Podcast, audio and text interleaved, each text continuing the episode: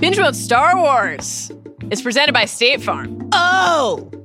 You know those days when it feels like problems just pop right out of nowhere? The helpful folks at State Farm do. Like a fender bender when you're already late? Or a thief. Breaking into your home and making off with your new flat screen TV like a scavenger. That'll be three quarter portions of instant bread. That's it for the TV. Luckily, there are more than 19,000 agents who are there for you. Because when it comes to auto and home insurance, State Farm agents are ready to help. Find an agent today at statefarm.com.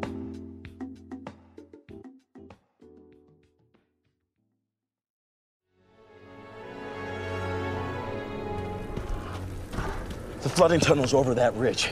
We'll get in that way. What was your job when you were based here? Sanitation.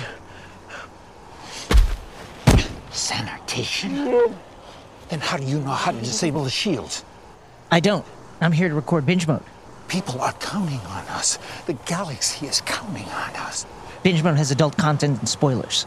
We'll use the Force. That's not how the Force works. And now binge mode. Come on.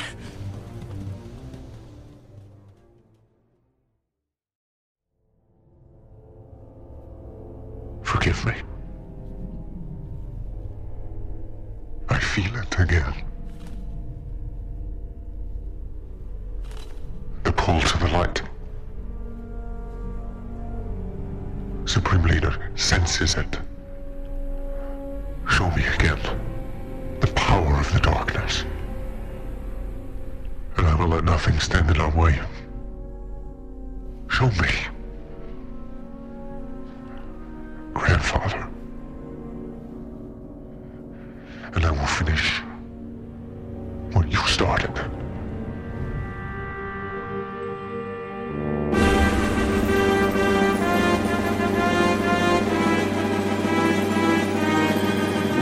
Hello! Yeah! And welcome to Binge Mode Star Wars. Proudly a part of the Ringer Podcast Network. Ooh. I'm Mallory Rubin, editor in chief of TheRinger.com. Oh, what a great website! So good. Joining me today, now that he's finished refinishing Kylo's chambers after his latest lightsaber outburst, Got to take a chill pill. Take some kava, maybe. show more respect for your CBD. workplace. Kylo. Relax. It's Ringer Senior Creative, your Jedi Master, Jason Concepcion. Mal, Yeah, you're afraid I am. that you will never be as strong as binge mode Star Wars, where we're exploring the wider Star Wars universe from the Skywalker saga films to the anthology films to the Mandalorian, plus numerous other facets the galaxy far, far away. All leading up to the release this week Oh my God. of Star Wars Episode IX, The Rise of Skywalker on December 20th. Please make the journey to Star Killer Base with us by subscribing to this podcast on Apple Podcasts, Stitcher, Spotify, or wherever you get your podcasts. Please rate and review us.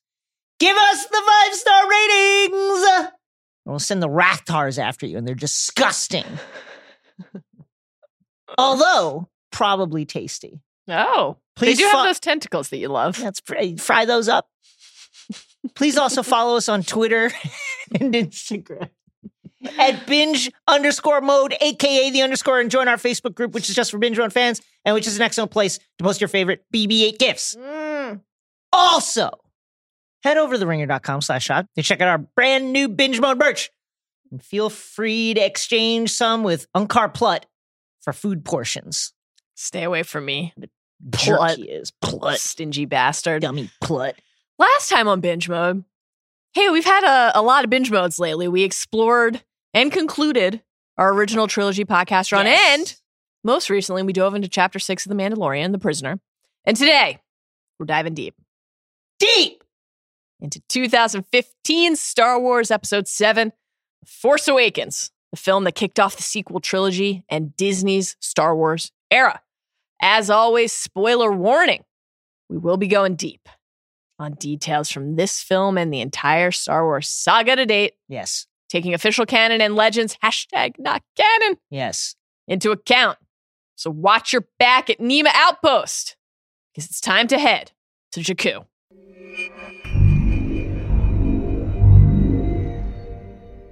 Jason? Yeah. It's true.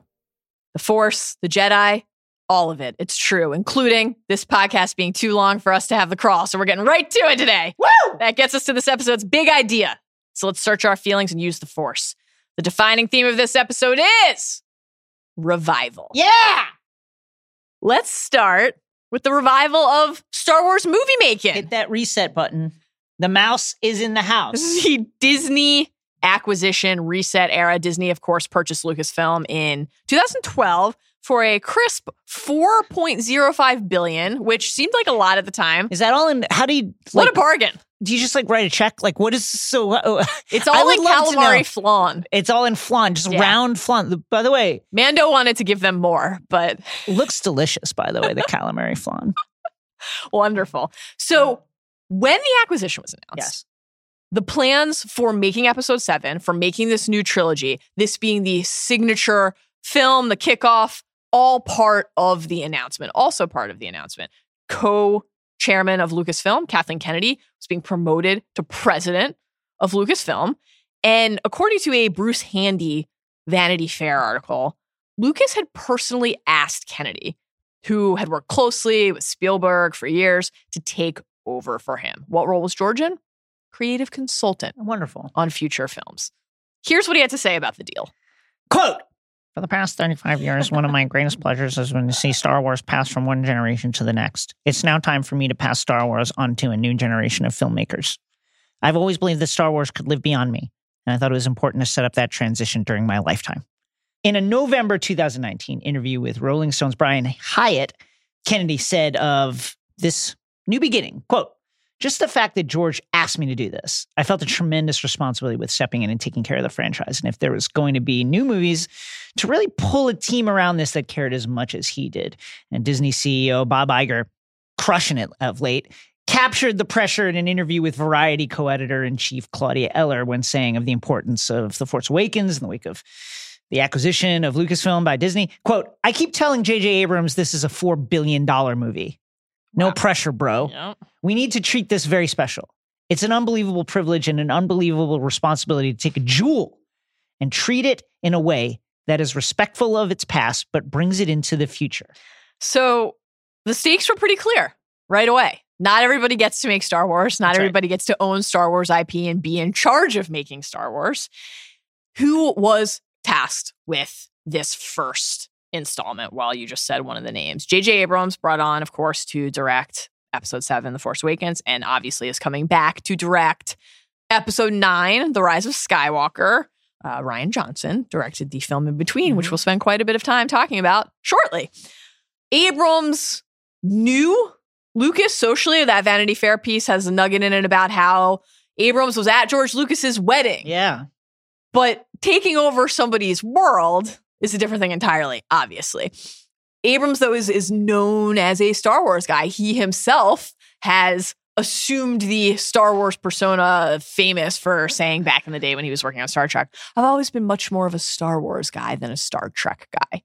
Screenwriters, of course, Lawrence Kasdan, Hello. J.J. Abrams and Michael Arndt. So Arndt was working on the first Yes. version of the script, spent a lot of time on it, said he needed a lot more time, and that was not acceptable. He was the first of many people to be swallowed up in the production churn Yes. surrounding the, the making of these movies. Yes. So the daunting nature of the task was not lost on a single person who was involved Hell with it. no. From the bean counters to the creators to the people actually appearing on screen. Mal, this is a $4 billion podcast, this episode. No I just want you to be ready for that. So from the Hiatt Rolling Stone piece, there is the following Carrie Fisher quote that it feels, even though it was specific to one thing, very emblematic of really the entire endeavor, the task facing all parties. Quote, think about it. What it would be to make three of these movies a million years ago, and now let's do it again. Only you're 40 years older, and there's a lot to live up to or down. And people want it to be the same, but better. That Hell, really that is an effective snapshot. That sums it up. Well, she's a, you know, script doctor, writer. She knows how to spin a yarn and she knows what the formula is there. So, on the one hand, clearly everybody felt the burden of this. Yes. But the other through line of all of these comments is that they also recognized that it was an honor, an honor and a privilege to get to be the people who were bringing Star Wars back into the world. But they had to decide exactly how to bring it back. Where were they going to set the story? Who were they going to focus it on? Why here and now? Why did we end up Mhm. getting The Force Awakens in the time period that we got it in 30 years after Battle of Endor? J.J. Abrams, in that same Rolling Stone piece, explained it as follows. With any movie that ends with going off in the sunset and a celebratory moment, you can ask, well, what happened the day after? Then decades go past. We were literally asking, well, what happened to the disbanded empire? What happened to the Republic? To which extended universe fans would say, well, we know. Uh, Kasdan continued from that same interview, quote, someone's story doesn't end with the big triumph. Life goes on. In those 30 years, a lot of things have happened in my life. So you have to assume that things have happened to these characters. And that was part of the fun of it. This is not the same, but this is sort of similar to the way that Jon Favreau has described why Mhm. he's setting The Mandalorian when he's setting it. Obviously, that's earlier in time, that's 9 ABY. But this question of what life looks like Yeah. after you win. And then in the case of The Force Awakens, you go a couple decades beyond that when the central figures from the first trilogy who we were so attached to are going to be so much further along in their lives. How did they pass all that time? Yeah. it is one of the great joys of the movie to catch up with them and see where they are and see how much has changed and also how much has remained the same. And then, of course, because enough time has passed, three decades, the world's full of new people and they're living in the shadow of what came before, but they also are hopefully forming their own lives and their own story. And that's a pretty compelling blend and certainly something that if you have to start somewhere makes sense as a starting Yes. point. Place it far enough into the future that we have all these new people we can focus on. But Close enough that we still have those connections, those threads. The people are still alive and they're at a different stage of their life now. that blend of yeah. the familiar and the fresh. So how did it do? Biggest opening weekend ever at the time, though it's since been passed by Avengers Infinity War and Avengers Endgame. Mm-hmm. Overall, it reached 937 million domestic, 2.07 billion dollars global. That's a lot. That Last time I checked, that's half of the cost of acquiring Lucasfilm. It's huge. In just the one movie, huh? that 937 million dollar domestic number is number one all time in the US, 78 million ahead of Endgame. Adjust that for inflation, it falls from the top spot to number 11 behind A New Hope, but ahead of every other Star Wars movie. Pretty the huge. hype was legit, man. yeah, it was absolutely legit. People wanted more Star Wars. There was a little bit of the, oh God, I hope we don't have the prequel thing again. Yeah. Right? And I think that was very clearly in everyone's mind. Including the people making it. Absolutely. As The, you like to bring up regularly. the people making this movie Abrams Jar Jar comment. I mean, they signaled very clearly in the run up to this movie, in the marketing and the interviews, hey, we know you hated the prequels. Mhm. They We're- hated him. We're not giving you that. We're going to give you what you loved about Star Wars. Right. And they did that. Whatever you think of the way they went about doing that is how you interpret this film, likely. Right. But that is what they sought out to do, and that is what they did. And largely, it was a success. Uh, we will get into some of the uh, gripes that people and us as well have Yeah. about the film, but largely incredibly successful 93% among critics on Rotten Tomatoes, 86% among fans. And on that note, with the prequels, Mhm. that was at the heart of a lot of the critical writing around the film, too. Here's a snippet from Anthony Lane. Something more urgent than metaphysics is at issue, namely this paying to watch a new Star Wars movie in the wake of its predecessors, The Phantom Menace, Attack of the Clones, and Revenge of the Sith. Revenge of the Sith was good, but we'll table that for now. Is like returning to a restaurant that gave you severe food poisoning on your last three visits. Anthony Lane, my guy. Fire take. But broadly, most critics were pleased with the film. Yeah. Matt Zoller writing for RogerEbert.com, had some high praise. The very first line of his review reads as follows Star Wars Episode 7 The Force Awakens is the film that J.J. Abrams was put on Earth to make. Now, what about the negatives? The negatives, to sum them up before we kind of get into the details of some of this, and basically, this is a note for note Remake. of remake of A New Hope. Richard Brody in The New Yorker. Quote, this taut calculation of emotional effect has a specific and unfortunate impact on the viewing experience. The movie is fast moving, featuring rapid action within the frame, rapid camera movements, and rapid cutting from shot to shot. Yet it feels sluggish throughout because the speed of thought is slow. Oof. Abrams delivers exactly what he wants to deliver, no more, no less. He later continues The hearty sentiment and the breathlessly clever plotting of The Force Awakens are delights, but narrowly limited delights. There's pleasure within measure, but no uninhibited joy or terror, no ecstasy, no unmanaged passions. The secrets of the movie are the secrets of its plot. The mysteries are purely narrative, not at all visual, symbolic, metaphorical, or experiential. Nothing of the true force of the cinema. And fan response largely mirrored that. You had a lot of people who said, I'm delighted to have Star Wars back in my life. And, you know, by the standards of the prequels, this was pretty damn good. Right. You also had the complaints about the New Hope Redux aspect and feeling like it wasn't fresh enough. And it's interesting, I think, to think back on that now, actually, in light of the blowback to The Last Jedi, which we will talk Yes. about more when we get to The Last Jedi. This is a pro Last Jedi podcast. Yes. You've been warned, proceed accordingly. Yes. But the blowback to that was it's too different Right. it changes too much of what I think I know and what I'm meant to understand. But when people got something that was too similar, that didn't feel right either. And so, and I'm not saying that either of those are right or wrong. I just think it's an interesting insight into discussing the idea I- of what what fans want Star Wars to be. I think that I certainly understand coming off of the prequels. You've just acquired your Disney, you've just acquired this crown jewel, and you're thinking, okay, we have a roadmap for what works. So let's play it safe here. Mhm. Movie one, and let's simply follow it. Empire becomes first order. We've still got the stormtroopers. Super weapon again, but let's make it bigger. Force sensitive, orphaned kid who dreams of something bigger, and let's put her on a desert planet as well. All that kind of stuff. Uh, secret plans and droids. Yeah, that worked the last time. Great. Let's do it again. And I think for the most parts, whether consciously or unconsciously, it does generate those emotional beats. And there is a thrill of the nostalgia and a kind of like almost like meta mythic feeling of experiencing these story elements Mhm. get chopped up once again and passed down to another generation. Like, oh, we've had our Star Wars. Now here's your Right. Star Wars for you. yeah, fre- And I a fresh coat of paint on the car you already know you want to drive. And I think that there is there is something to be said and to admire in that. So there's a, I think, again, emblematic quote. This one's from Kathleen Kennedy, very much in line with what you just described. This is from the Bruce Handy Vanity Fair piece. Quote, it's sort of like going to a concert where you want to hear the new stuff that they've written, but really you want to hear some of the old songs.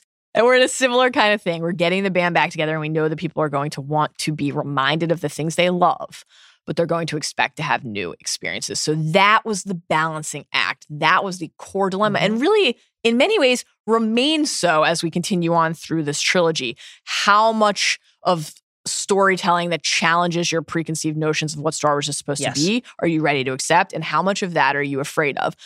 With The Force Awakens, there was one person we have recently learned Hated it. who hated it George Lucas himself. George Lucas hated it. In his memoir, The Ride of a Lifetime Lessons Learned from 15 Years as CEO of the Walt Disney Company, Bob Iger revealed that, quote, George felt betrayed by The Force Awakens and the beginning of the Disney Star Wars era. He seemed to have two main complaints. One, Disney did not use the outlines for three new stories despite purchasing them as part of the sale. From Iger's memoir, quote, George knew we weren't contractually bound to anything, but he thought that our buying the story treatments was a tacit promise that we'd follow them. And he's, he was disappointed that his story was being discarded. Number two, it wasn't fresh. From Iger's memoir, on George's response to the screening of the film, he, quote, didn't hide his disappointment. There's nothing new, he said. In each of the films in the original trilogy, it was important to him to present new worlds, new stories, new characters, and new technologies. In this one, he said, there weren't enough visual or technical leaps forward. Iger continues, quote, he wasn't wrong, but he also wasn't appreciating the pressure we were under to give ardent fans a film that felt quintessentially Star Wars. And that's it, really. Mhm. Yep. That's it in a nutshell. Hey, George, I get it, but we just shelled out 4.05 billion. Yeah. Like on the barhead. We just put it down. And we got to hit a single. We Mhm. got to get on base. You Mhm. know what I mean? Like, and that's it. Right. Because sometimes when you're trying to hit a home run, you strike out. Exactly. And we just, listen, we just, we need to get on base here Yes. because we spent, again, 4.05 billion. Iger added, quote, We'd intentionally created a world that was visually and tonally connected to the earlier films to not stray too far from what people loved and expected. And George was criticizing us for the very thing that we were trying to do. George Lucas is a pioneer. Yes. And one of the core aspects of the identity of what Star Wars is, is that he was always innovating and inventing as he was making the films. he considers that a huge part of his legacy, Yes. as he should. as he should. it's a remarkable gift that he's given to all of us. Yes. It's a fascinating perspective. And again, you're talking about a person who, for each and every movie, including the trilogies, pushed the existing technology to the absolute bleeding edge. In many cases, having stuff invented, hardware and software specifically, to make these movies. Right. And I think to try and intuit what he's talking about, maybe what he's saying is, yeah, this looks great, shot well, everything is beautiful and shiny, there's like four Marvel movies that probably Right, look where's like the- this. Guard- right. Guardians of the Galaxy. Where's the thing like you had this. never seen before? Yeah, where's the, where is that? That's reasonable. And I guess the other thing is that for us, Yeah. when we're sitting here talking about it, anybody who's watching it in the theater at home, whatever, we're measuring it against the past. Yeah. We are measuring it against our experience with Star Wars, our appreciation for and understanding of Star Wars. George, who, as you just noted, had handed over these outlines, Yeah. is measuring it against the future that he had already built in his mind. Yeah. And there's not a person alive who can understand what that's like. And I feel bad for him. I do feel sense. bad. Now I- he cashed four billion dollars. Like, can't I feel can't feel bad. Not at all. You buy a like a country But and it's it's look, it's not the same by as the what, Knicks, George. it's not the same as what we talk about with George Martin, but I think there is a little bit of that element of empathizing for what it must feel like for a genius and someone who has achieved something revelatory to Yeah. watch somebody else Yeah. take over or finish their work. And in that same Rolling Stone piece, Kathleen Kennedy was asked about this and addressed these comments. And she said, quote, I think there's plenty of examples where people create something that is fundamental to who they are, where it's difficult letting go and watching that become something different. So I think initially that was difficult for George. I don't think he anticipated how hard that would be. And remember a quote we had in our Return of the Jedi podcast, the Harrison Ford comment about how I always thought Luke Skywalker was George. Like George is in these movies in so many ways. The Kennedy quote continues, and JJ came into it with such enthusiasm and frankly reverence for Star Wars and George and had to find what was personal for him. Yeah. He had to make it his own. Every director who comes into a movie has to make something their own. They have to find themselves in the storytelling. And then that's going to become a different point of view. And I think that's all George was reacting to. It's it's interesting because Fascinating. that's a fascinating kind of spin on it because I think You could argue honestly, that I think George is saying the exact the opposite, of this. Right. There's He's no saying it looks too much like what I did. Right. Do your thing. What's the your thing that only you have that you are putting into this world that we've never seen before? This is an interesting comment. I, I agree with you. I think essentially George is- saying, "Hey, you just did what I did, only you did it with 2015 filmmaking technology." that second part of that quote there is, I think, something we should return to when we talk about The Last Jedi and when we eventually watch and, and respond to The Rise of Skywalker. Because thinking about that here, thinking about The Last Jedi blowback, the change in the anthology film strategy after Yeah. Solo, the new Disney Plus era, it has never been more fascinating to ask a question that has always been fascinating, which is what do the people actually making Star Wars want it to be? Forget Right. what we, the fans, want it to be for a minute. Who is in control? Who has license? Who has liberty? all the criticisms of this current trilogy, whether you agree with them or not, I think all come from a single place. And that place is that from movie to movie, it's kind of clear that they're calling a lot of audibles, that there wasn't an overarching story arc, a spine that reaches all the way to the end. Say what you want about the prequels, okay? They're bad movies, two of them anyway. There's never a feeling watching them that like George Lucas doesn't know where he's going. They're Right. hard to watch. The bad dialogue's bad, but you're always like, oh yeah, that you are makes moving sense. toward the We're fall of Anakin Skywalker. Moving towards this thing. yes, Um, and I think, exactly right. and, and I love the Last Jedi. I, I like the Force Awakens, but there's not that feeling, even within the Force Awakens, kind of from scene to scene. It's you know like Rey having the vision with Maz Kanata, knowing what we know as after Last Jedi. It feels like something changed there. It feels like something was cut, Mhm. and that's not a feeling you get with either the original trilogy or the prequels. Well, I would quibble with that a bit because we we spend so much time talking about how Darth Vader wasn't Luke's father from Right. the beginning, how Luke and Leia weren't siblings from the beginning. That's a great point, and I think those changes, which clearly George retconned in the middle of production, right? I think he had so much of everything else. Yes. Yes, that was a thing he didn't necessarily have at the beginning, but he was so in command and so sure-footed with the story writ large that it wasn't like a bad Jenga build where you Mhm. pull that out and everything collapses. That's Whereas right. like some of the Last Jedi stuff, like Rey's parentage, or Right. like does it matter? Or what about Snoke? Feel like, uh oh, don't touch that one Sure. because if you touch that one, the whole thing crumbles. Yes, that is correct. And that that brings us to the plot of The Force Awakens itself Yes. and to Rey. We're going to start with her. We're going to go kind of character by character here. We're going to keep it a little Mm-hmm. looser and more free flowing and casual than we typically do because we have a new movie coming out this week. The Rise of Skywalker comes out this week. and, you know, that is different. We don't know how Rey's story is going to conclude. We Mhm. don't know how Kylo's story is going to conclude. We certainly have things that we're hoping for, yes, as But- we all are. as we all are. And the way that we the way that we watch and the way that we process The Force Awakens and The Last Jedi will ultimately, inevitably to some extent and some degree, change a little bit based on how this trilogy ends. But taking The Force Awakens on its own for now and with a little bit of Last Jedi injected in here and uh, obviously everything that came before for the Leia, Han, Luke class of characters. Let's dive into it. Let's start with Rey and the shadow of Luke hanging over our story as we meet our new hero, Rey. First line of the crawl Luke Skywalker has vanished. And it's a bracing way Oh, to yeah. begin this movie. We soon realize that Rey is the person more than anyone else who will fill the void in the galaxy for the characters who need this new hope and for us as Star Wars fans as we look for mm-hmm. some kind of like center of gravity Yes. and in the midst of all these new characters. Daisy Ridley, plays Rey, wasn't a big Star Wars fan before landing the role.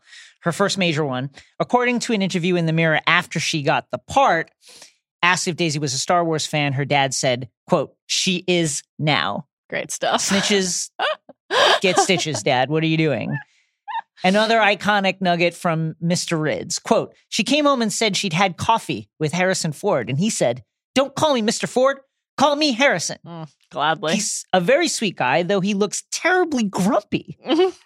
She said he looks much better than he does in films, and he's a much nicer guy. Imagine at any point in your life being in a position where you could say to somebody else, Harrison Ford looks much better than he does in films.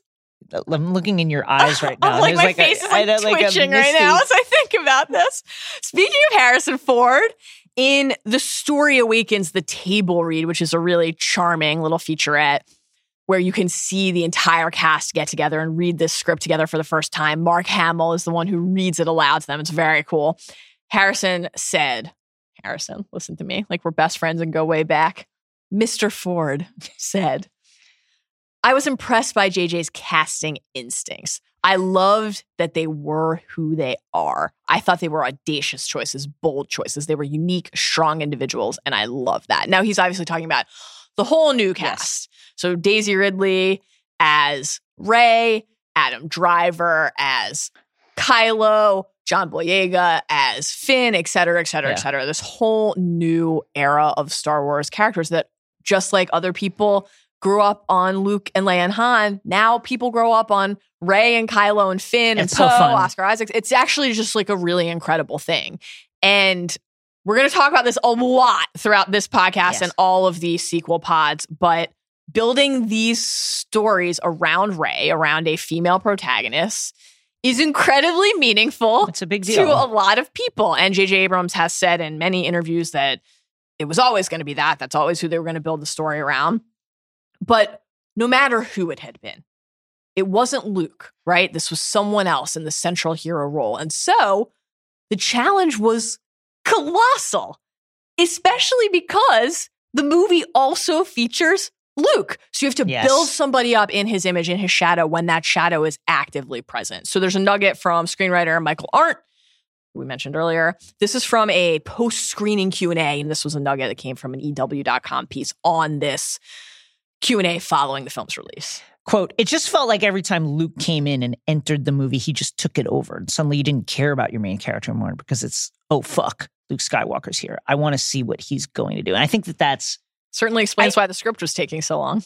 I think that that's the right instinct too, honestly. Like, let these new characters establish themselves because Luke is such, you know, for lack of a better word, like a mythic, Mhm. almost like within pop culture an almost quasi like religious figure. Yeah. You well, know what I mean? Jedi are a religion. So, And so I just think that in retrospect is the correct instinct. yes. And as we stated uh, moments ago, there are myriad parallels in the movie between A New Hope and The Force Awakens, and specifically between the way Rey is depicted and the way we came to know Luke Skywalker. Both came up on this desert planet. In the case of The Force Awakens, it's Jakku. In the case of The New Hope, it's Tatooine. Inner rim versus outer rim, that doesn't matter Mhm. so much. Right. But it's mostly just this feeling of desolation, of loneliness, of isolation, of being marooned in this place where nothing's happening while everything is happening out in the wider universe. This is great. One of my favorite shots in The Force Awakens is Rey's gotten her instant bread and she's sitting in the um the hull of her AT-AT and she's just watching ships take off and go off into space and she's wearing her uh, Rebel Alliance helmet. It's great. They're both searching for family, Yes. searching for a purpose in this world grappling with the sense that something or someone is out there or something is awaiting them something but, to discover. but not knowing how to engage with it in any kind of way. Of course the parental question looms large over both characters. Um, the discovery of their force powers handled quite differently. Luke in retrospect a much slower role. He manages to repel a couple of shots from the practice droid whereas Rey is a natural in a way that luke is not but still like that kind of awakening of something inside a person that makes them special droid companions Uh-huh. bb8 versus r2 leather jacket wearing pal Crucial. Finn in this movie versus Han in the A New Hope. that harmony of establishing all of those parallels that you just went through between Rey and Luke, but also having the discipline to wait, even though Luke is the very first line of the Mm. crawl, to wait to bring him into the film so that you could let Rey build up her own identity and legacy.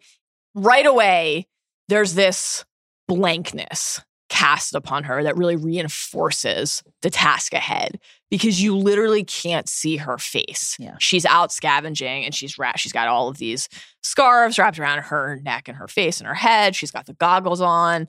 She's basically just one with the landscape. She's Yeah. completely blended in, faceless, nameless. This archetypal hero completely waiting for us to discover who she is and more importantly for her to discover who she is. She's waiting for that call. She hasn't had it yet. And in her case, scavenging, living off of the scraps of the land, the graveyard of Man, giants. this is so Think about that name. This is so metatextual. So much of the movie, these movies are metatextual, but this in particular, this introduction to her is so metatextual. hugely the the meta potency of watching her on this afternoon jaunt through the scrapyard basically the, the the strong deeply impactful poetry of it. She is taking a tour through star wars history in those moments. She is going through star destroyers she is sitting outside of an AT-AT she is uniting us in these travails with the past with that lore that we either already love and cherish or if we're new people coming to these films for the first time are just getting introduced to but no have th- these visual signifiers that you can recognize no matter what. And she's this this like speck Right. on the screen against this hulking mass of history and expectation And not just and not just history, but like unmoving, for lack of a better word, dead history. Uh-huh. You know, now here's something new. right there's something so- eternal about something it et- fixed. right it's fixed it's just there you're in the shadow of it and you're so small and she's so small in the shadow of it but grows in our estimation as we get to know her i think Yeah. that there's something so poetic about that totally the way that she navigates it the nature of her movements yeah it's literally jumping around it sliding she's so she's a Through it. natural. She's very comfortable here in the shadows of giants. There's something despite the, the incongruity of her size against the size of these machines where because of the nature of the way she moves through it and the confidence with which she does where she dominates. She dominates that space. She dominates that history. Yeah. she becomes the master of it. And you understand just immediately how something fundamental in the story has changed it's her story right now she's the one in charge and the landscape is aside from those totems to Star Wars history, barren, absolutely barren wasteland, literal vultures in one shot, picking over the remnants. And we're going to talk more about those remnants and how Jakku came to Yes. be this way when Jason does his Jedi Temple later today. So stay tuned. But why does that context matter? Why does that backdrop matter? Because Rey, like all of us, is a product of her surroundings. She is a product of that hardship. She has to trade, as we see, her yield from a hard Mm. day's work for food. She needs to exert this back-breaking effort, this hard labor, just to be able to receive in turn the basic sustenance of life. There's a shot in this that visually recalls the binary sunset shot from A New Hope. But if there's a moment that evoked the feeling of that shot in me, it would be she's just scavenged. She's cleaning off her parts, and then that's there's that moment where she looks up and she sees the old woman scavenging, and she's like, and That could be and and, and it's really some great visual filmmaking because you understand immediately what's happening. It's like, is this me? And come back here in 40 years. Is that me? And there's something so poignant about that that powers the rest of her arc throughout this film. yes, a snapshot of how quickly life can pass you by. And we don't know anything about that woman. We don't know if Rey knows anything Yeah. about that woman, but it almost doesn't matter. And that's kind of what makes it so tragic is that that person has lived a full life too. Mm.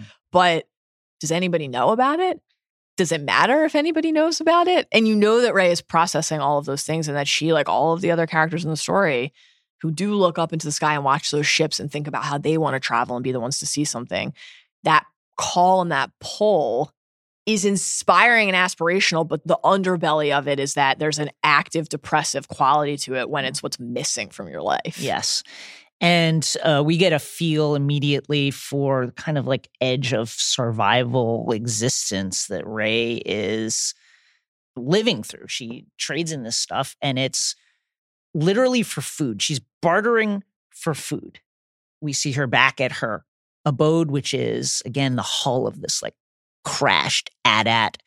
Um, she's got all these totems of things that she aspires to, these little little doll of like a Rebel Alliance pilot. She's wearing a little Rebel Alliance helmet, makes the bread, and then sits there and just watches these craft leave the planet, this planet that she is, for lack of a better word, absolutely marooned on. And you have to wonder, like, to skip ahead, there's that moment where Finn first sets eyes on her and Mhm. she's kicking the ass of like these two like bounty hunters or scoundrels or whoever they're trying to steal BB-8 from her. And it's really no surprise. This is a person who's like lived their life alone on this planet and Has had to fend for survived this whole time. So Ridley to Hiatt in that Rolling Stone interview on appreciating Rey's identity as uh, non-royalty, quote, Rey isn't born into privilege, she says. My cousin's daughter said something about wanting me to be another princess. And I'm like, no, girls don't have to be princesses. They can be, you know, scavengers. Love that. Yeah. Very important. And then she hears BB chirping. Yeah. In need, clearly, because of that asswipe Teedo. Teedo, what a jerk. And this is, on the one hand, it's just a meet cute, right? You got to Yeah, get the yeah. characters together. But one of the things that this movie does really well is through the nature of just moving the characters around the board, we learn things about them. Yes, So exactly. we learn that Rey's instinct immediately is to help, to help somebody else in need. She is a protector. She's brave. She's bold, and also can speak an alien dialect here. Very She- impressive. We'll hear shortly that she can speak Yep. binary too. And the tenderness with which she fixes BB's little antenna Oh, is just special. It's a wonderful. We're going to talk a lot about BB-8 later, but he seems so touched to be cared for by her in this fashion and you know, he has a wonderful relationship with Poe. really tight relationship. Lovely tight bond. It's not like he has been neglected like some of the other droids who we've met in the story, but he senses that she is a kind soul. And there's this nice featurette called Building BB-8 that's fascinating and actually really worth watching. There's a great little Daisy Ridley quote in there. I remember when me and BB-8 had our first scene. You could feel the love and the warmth. Oh, How wonderful is that? And again, that bond, that instant nature of it, it tells us something about the kind of person Rey is. She can speak binary. We know that she has all of these skills she's Yeah. accomplished. She responds to BB 8's display of emotion. He, she gives him, oh, you go this way. This is where you're going. Right. And he wants to stay with her. And then she's like, all right. the emotion that he is conveying, this desire to have a companion, she is sympathetic and receptive to it. And then when she, again, somebody who is living meal to meal, Yeah. is offered 60 portions in exchange for a droid who It's a great setup. she had no prior history with. Right. She has no attachments to this droid. What does she do? She says he's not for sale, and then they, she fights to protect him and keep him safe because she is somebody who has wanted that, right? And that is an expression of her essential loneliness. Yes. She's just craving any kind of kindness and interaction in this world that is so purely transactional, that is so purely about like trade this thing for food. She tells BB quite early on, I know all about waiting. But we also see that she's waiting for something. Yes, there's hopeful. something there for her. For my family, they'll be back one day. When Finn enters her life, she is immediately taken by the idea of the resistance and this kind of like all of a sudden the things that are going on in the wider galaxy crashing into her very small orbit. Mm-hmm. And then the same thing happens when she meets Han, when she hears about Luke. It's like coming alive with these sudden interaction with these stories that are more than just legends all of a sudden. Now they're real. And again, she's on Jakku, which is even shittier than Tatooine. Like even more nothing. Like the reason people are here is because all this stuff is wrecked here. Even more outside of the kind of normal swirl of the galaxy. And she absolutely comes alive when she's presented with the opportunity to interact with these things, to meet people, to communicate, to touch people. Yeah, when she says about Luke, I thought he was a myth. It's like she got to walk through the wardrobe into Narnia. Yeah. You know, or or maybe even it's still a degree removed from that. She got to see that there was a wardrobe in the first place for the first time. And she and Finn developed this really quick rapport and this really crackling, fun chemistry right in the, in the Niima Outpost sequences when all of them, BB-8, Rey, Finn, they all have this protective instinct around each other, and also they're all leaders. Finn's pulling her hand right. She's She's like, stop "Don't- taking my yes." hand, and I, you know, I love that because she is one of the great achievements of her character is that she reminds us that multiple things can be true at once. You can be lonely and you can want a connection while also being strong and fiercely Right. independent. Wanting to have love in her life and other people in her life doesn't mean that she needs Right. them in order to be fully realized and self actualized. She's her own person. And that independent spirit is, of course, right at home on the Millennium Falcon, from which she and Finn and BB 8 end up escaping from Jakku despite her. That one's garbage line, which is a tough look for our guy, the Millennium Falcon. It is kind, and it's a junky. It's a junky ship. It's a junky appearing ship. I love the the. We use this shorthand a lot. Rey's a natural, natural pilot. She knows how to fix ships. Natural. And one of the criticisms not worth amplifying about this this, movie yeah. was like, oh, well, how does she know how to do all this? Mary First Sue. all- yeah. Can't stand Here it. is a person who is living inside of technology all the time Exploring every day. exploring every day the inner workings of these technological marvels that are now crashed having to discern what part is what what part is worth something what this Right. does who to, literally to eat if Also, I she's a prodigious force user. right Nobody complained about these things with Anakin Le- or Luke, by the leaving that aside for I now I wonder what the difference is. I wonder what the difference is. Here's a person who's yearned her whole life to like get on a ship and fucking leave. And Right. it's really absolutely no surprise that when she gets the opportunity to fly a ship, she's like, wait till I show you what I can do. yes. And then because also I can do it. the pull back home Yes. for the family, that push pull of what she wants, but also what she thinks she has to wait mm-hmm. for is just fascinating. And the way that she flies the Falcon, to your point, it's like she said the right password at the saloon door. Yeah. Like this is an entrance exam that Star Wars fans are giving you and you pass. It's like a thrilling kind of recklessness, you know, totally like her own style. yeah. her own attitude, but the fact that she has style and has attitude is what feels so right about it. She also flies, you know, Han Solo, great, great, great pilot. He flies with a reverence for the Falcon. She fittingly flies with a complete lack of reverence for this craft, which she considered to be a piece of junk when she got into the it. The reverence is for the nature of the experience Yes. itself. And that and that's so right. yes. And the the like you were saying earlier about whether it's Luke or Han or the Falcon, the way that she responds to kind of getting to crack open the storybook and see Yeah. it come to life once she realizes who these people are and what these things are is so illuminating because we understand that she has been consuming this lore, consuming Yeah. these myths. She's a she's something of a student of history. She knows, for example, about the Kessel Run, even though she thinks it's 14 parsecs, and Han is eager to correct the record. And when Chewie is wounded, and Rey has to sit in as Han's co-pilot, as as Finn tends to Chewie that there's almost nothing that could be more pivotal for forging a relationship Yes. between Han and another person than having him there in that co-pilot seat. And they have again such an easy grace together and an easy chemistry together. the way that Kylo and Snoke speak of the awakening that they have sensed, clearly of Rey and, and tapping into her ability to manifest the Force, makes her importance in the galaxy and her potential as a Jedi quite clear. But her power isn't all that's bubbling up, it's also her knowledge and her quickly expanding horizons, the sense of the things that she might be able to do. And it must be so incredibly heady to one moment be literally just a scavenger. Mhm. And then something great happens. You find a droid and it's nice. And he's talking about a secret mission, but you know, droids talk about a lot of shit. You don't know. And the next thing you know, you're being chased by stormtroopers and literally getting on a spaceship that has light speed capabilities and is able to leave the planet. and then It- you learn it's the Falcon and you're with Han Solo. it must be an incredible experience. So sh- they get up into space and she meets Han. He says, Ever since Luke disappeared, people have been looking for him. She says, Why did he leave? He was training a new generation of Jedi. One boy, an apprentice, turned against him, destroyed it all. Luke felt responsible. He just walked away from everything. And then she says, The Jedi were real? I used to wonder about that. And this is an incredible callback to Han's Mhm. initial reluctance Yep. to accept that the Force and the Jedi could be a real thing in the galaxy. I used to wonder about that myself. Thought it was a bunch of mumbo jumbo, a magical power holding together good and evil, the dark side and the light. Crazy thing is, it's true.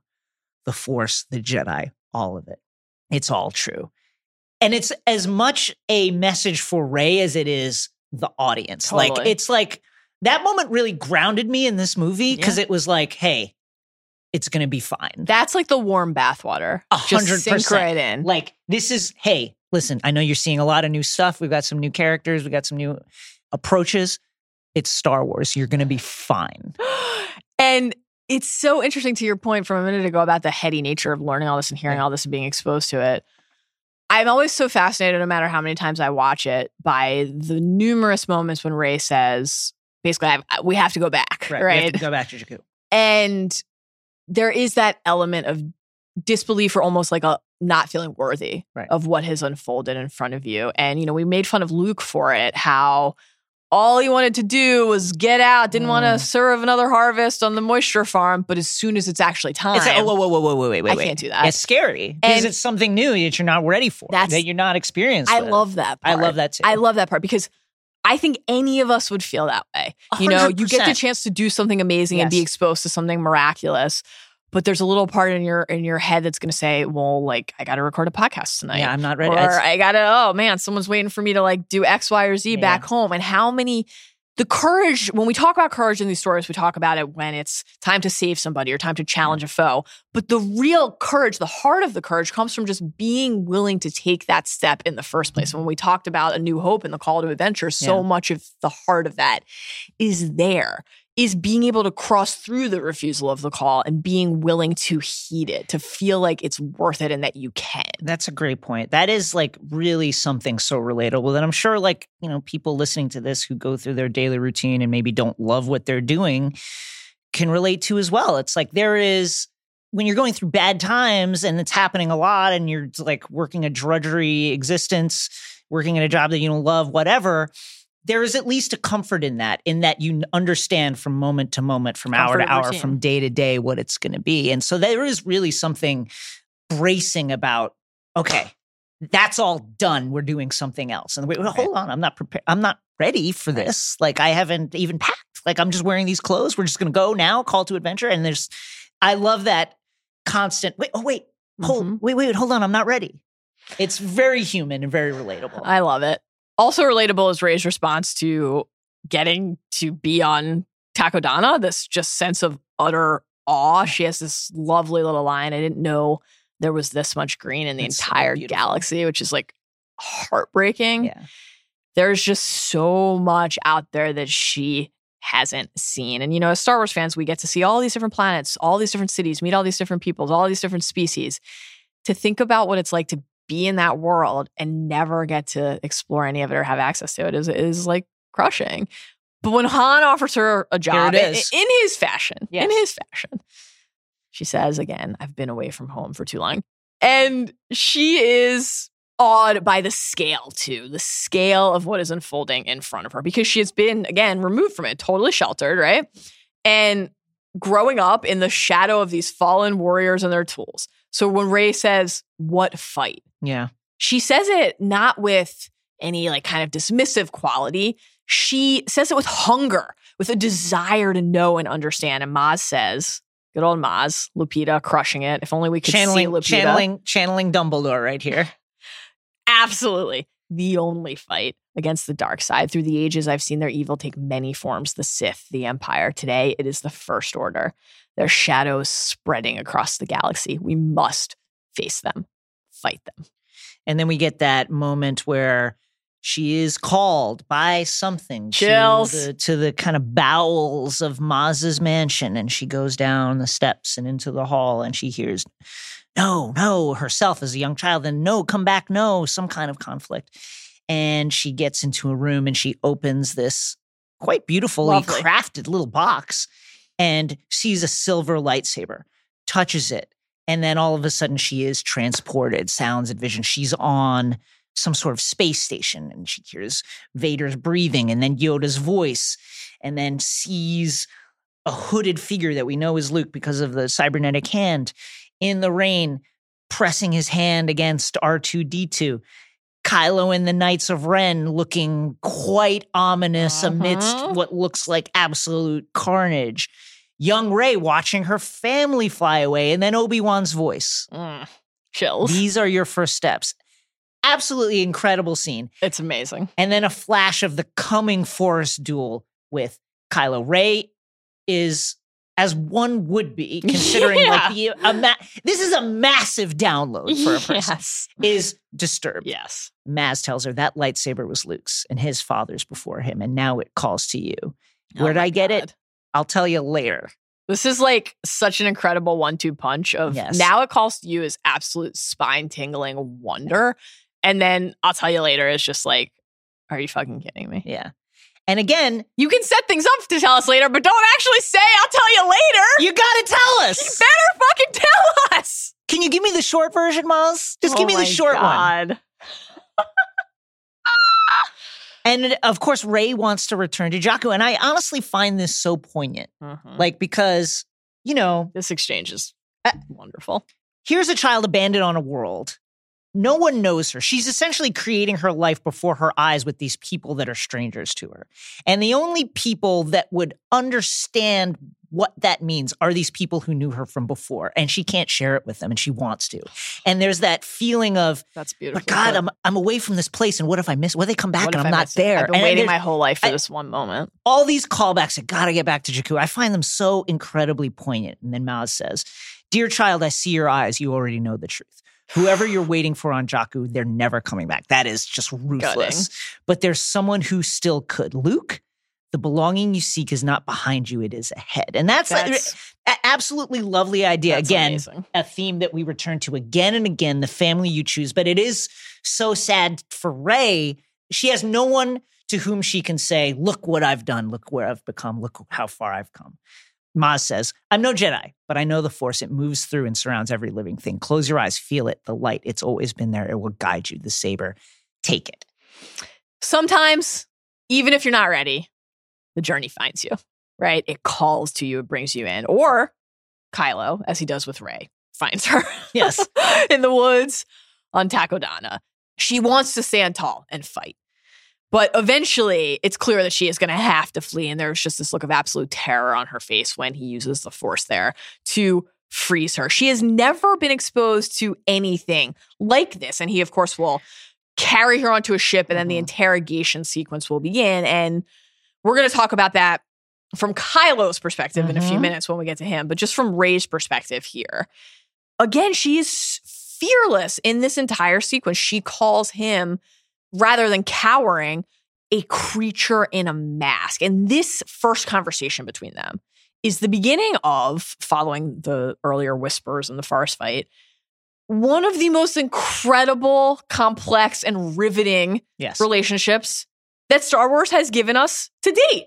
We are very invested in this and hope that it ends in satisfying fashion. Yes.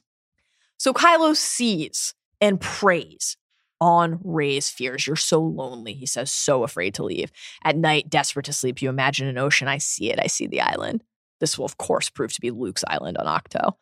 But she refuses to give him anything. She proves herself equal to resisting his force driven probes, and she uses her power intuitively, innately, as Kylo will tell Snoke in a few minutes in the Sh- film. absolutely shocking him. By yes, The way. she is strong with the Force, he says, untrained, but stronger than she knows. But her courage is almost more remarkable than the actual force powers that she is displaying. Her determination, her willingness to turn the tables on Kylo and put him under the microscope.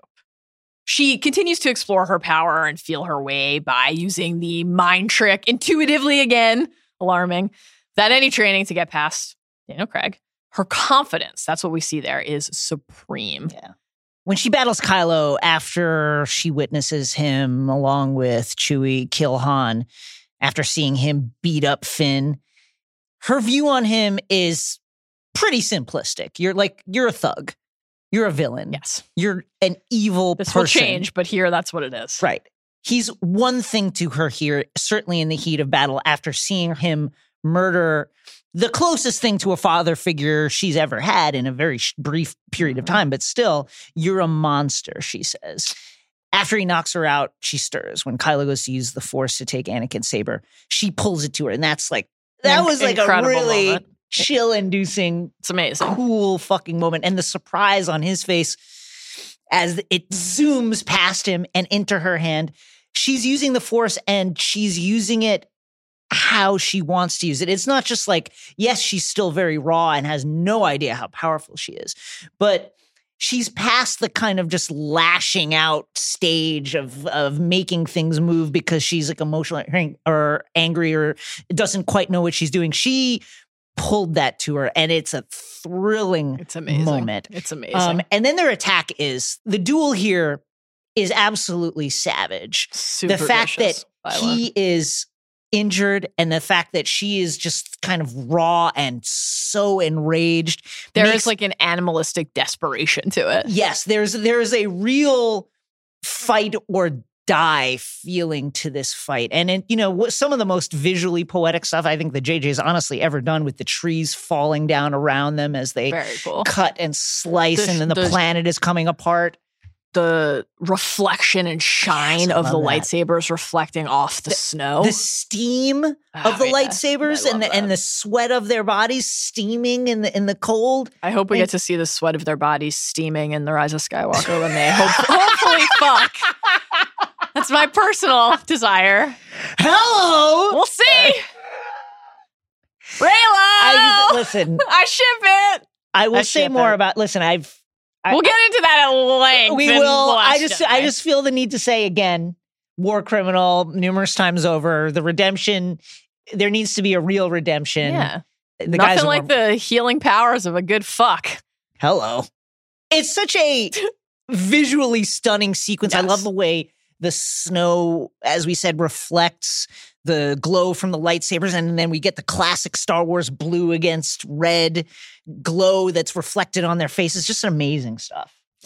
in this duel where Rey is displaying a bit of darkness just because of the savagery that she is deploying, but also goodness because you know that she's fighting to protect Finn, who's there Yeah. on the ground, everybody else who's embroiled in this mission.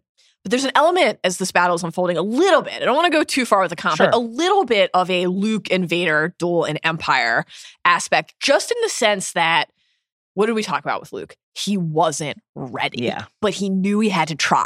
And Rey is not trained. She's Yeah. not a match, but she can't conceive of any path forward She's not other back than. Right. attempting to battle and beat Kylo. And because of Kylo's wounds, he took that blaster shot Yeah. from Chewie, and don't want to put it all on the the blood loss because of Rey's just the sheer force of her determination and her ferocity. It makes it possible. And the moment when he offers to be her teacher is, of course, one of the first of what will end up being many dark side tests for her, and a sign of their impending intertwined plot. Not only here, but really in the Last Jedi, and she resists. She passes that test. It's not interesting to her. Fundamentally, here, not interesting to her, and she beats him wounding his leg, wounding his shoulder, driving his lightsaber down into the snow. That moment when she is just pushing that down and ultimately extinguishes Mm. the blade. And she is stronger than him Yeah. in this moment. In this she moment. is. When she deals that decisive blow, I loved it. the uppercut slicing his face open, it is like you almost can't believe you're seeing it. It's Not a- because she won, but yeah. it's like the the violence of that. There's a real, it's funny to look back at, you know, especially the New Hope duel. Everybody knows where we stand on the Luke Darth duel on Bespin. It's incredible. But there is really a ferocity that makes organic sense that's inside of this duel that is absolutely startling. Like even the way uh, Kylo treats Finn when he slashes Oh him. God, yeah. It's like, oh my God. You you really get a feel for just how dangerous these weapons are. How like I, Yes. I've said it before, like I'd probably cut my hand off the first time I ignite. I don't want to touch a lightsaber I- if they existed. I'd absolutely hurt myself. you do. I think you do well. I love the lightsaber duels in the new movies for Yes. that reason. Just the force of it and the physicality of it. There's a great quote in that blueprint of a battle, the snow fight, from Daisy Ridley about this sequence. She said, "quote We've got this incredibly strong female character. There's something about this girl that people around her can feel. There's something about her that's going to broaden the story, and she is the last." Man standing, as it were. Mm-hmm. It's an amazing feeling. And it's an amazing feeling to be watching that, to get to see that and to get to see her, Rey, at the center of that. It is really a gift. And then there are only a couple more beats for her character in this movie. She has that lovely moment with Leia Yeah, hugging Mourning. Han, of course, coming at the expense of Chewie getting his hug. First the medal, now I just hope that that happened off screen. We had to get that comic relief moment of of Chewie with the Roy's actual mother from Succession. Oh my God. Yes. Yes. I love that. I was I'm sure you were very brave. it sounded very dangerous. that was great. And I was thinking about how she wouldn't sit and let Kendall bare his soul to her. oh my god. I gotta go to bed. I've It's made- late. I'm sure you're very brave. It's late. And yes, Yeah. I'm sure you murdered someone. It's late. Right, there's some cold pigeon in the in the fridge if you guys want. Have a little squab, Kendall. the really lovely thing about that hug with Leia, in addition to just obviously the passing of the torch across generations and having Carrie Fisher in this movie again, is that it just feels right to see them together, just like it felt right to see Rey and the Falcon, because she's not just Luke 2.0. She's a little bit of all of them in her, a little bit of Han, a little bit of Luke, a little bit of Leia, and of course, a lot of herself. She is, as much as she is an archetype, she is also an original and she is her own person. And when she and Chewie fly off, along with R2, to Ahch-To with the complete map now to Luke, Yeah. and she finds him and she reaches out to him with his lightsaber. Of course, the great twist of The Last Jedi of him Which we'll grabbing it and to tossing it away awaits us. But in that moment, it is the past meeting the future and the stars of Star Wars aligned. Let's talk about Kylo. Hello! Kylo's arrival on Tuanul is an incredible introduction. First of all, the way his shuttle comes down like a bat, like a vampire bat. Snape-esque. Yes, Snape-esque landing and ominous. Like you can tell by the look of it. Yeah. I don't like the look of this ship. I love Kylo. Just going to throw that out there. I think he's I think One he's of a fantastic character, an absolutely fantastic creation. He is terrifying, but there's also this feel of of which I think is quite conscious Mhm. of this a little bit of a fake it till you make it quality. It's cosplay. A little bit of a play acting, eh, you know, and Snoke will call him out on this as well later on. Wearing a mask, trying to be Vader, and the dichotomy will continue. And he says to Lor San Tekka, Look how old you've become Chilling. something far worse has happened to you. He says, You know what I've come for. I know where you come from before you called yourself Kylo Ren. And this is a tantalizing clue to where Kylo came from, the path that brought him to this incredibly dark place, leading an entire cadre of dark soldiers, part of this infernal leadership of this military organization that has risen up in place of the empire. And Tekka says the first order rose from the dark side. You did not. Mm-hmm. I'll show you the dark side, Kylo says.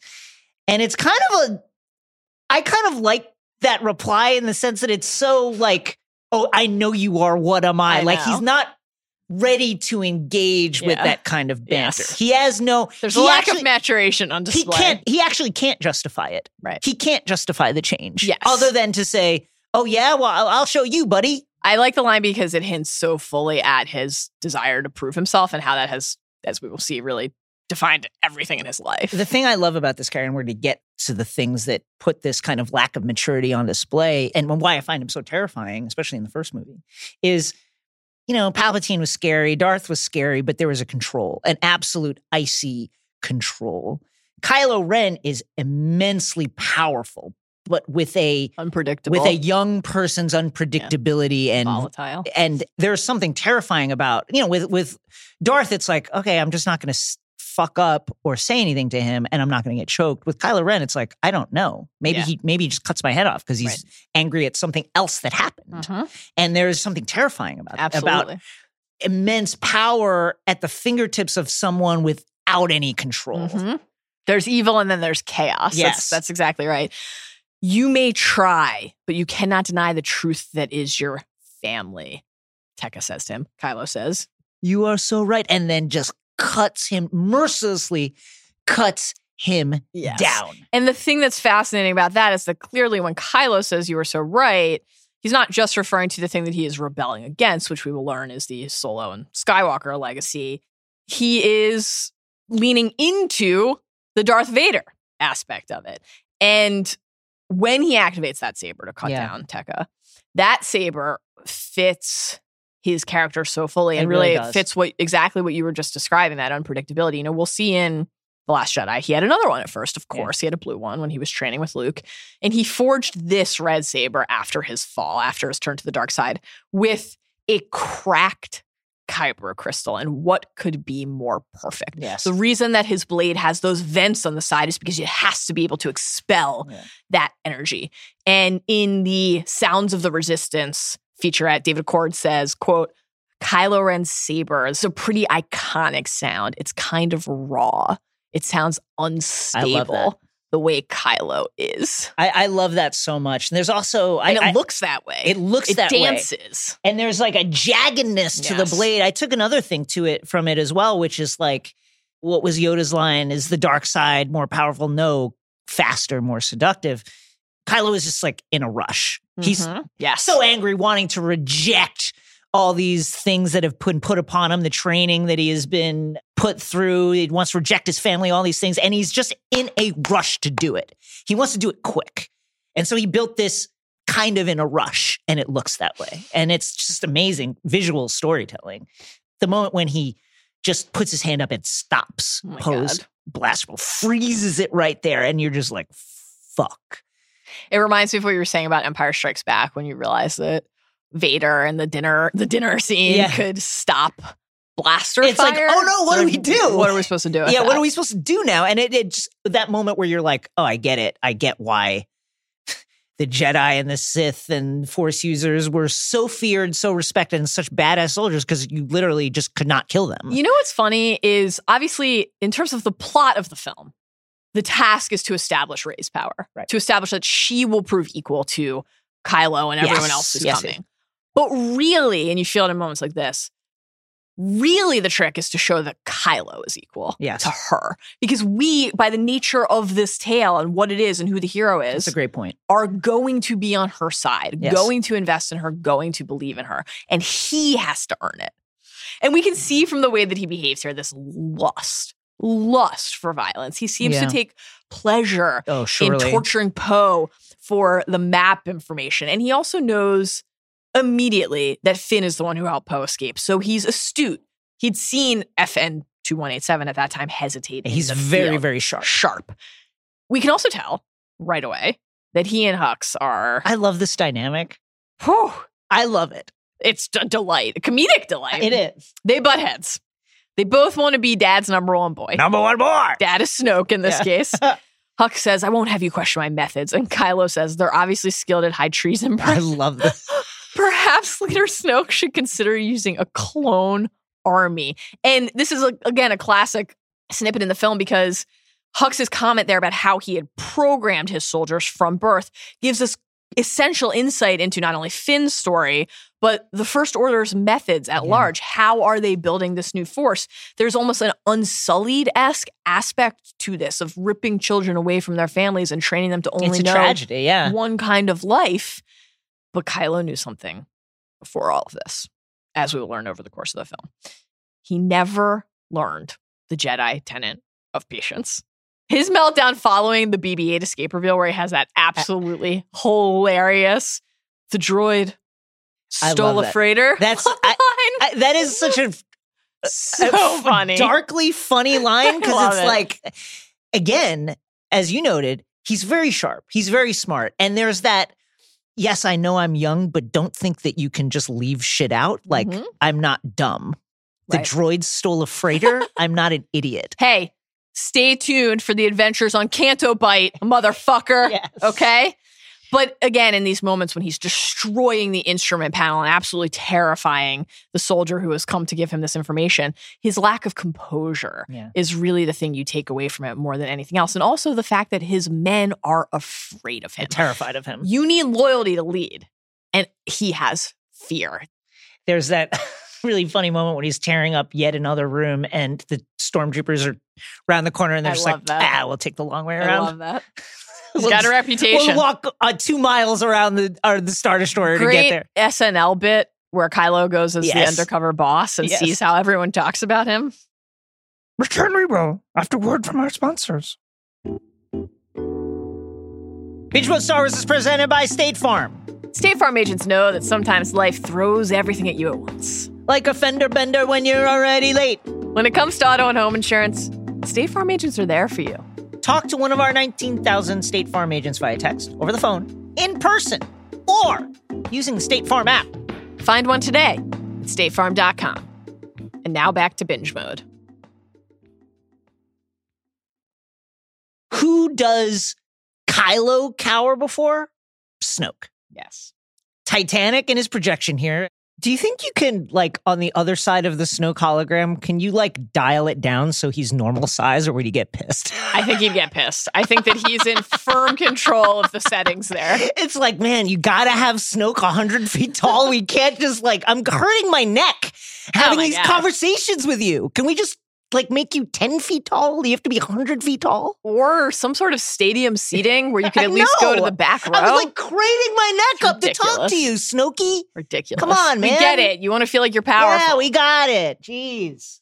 Ultimately, the contrast to his impact in The Last Jedi is quite telling compared to like the size of his projection here. He calls Luke the Last Jedi when stressing how important it is mm. To Hux and Kylo that they act. If Skywalker returns, he says, the new Jedi would arise.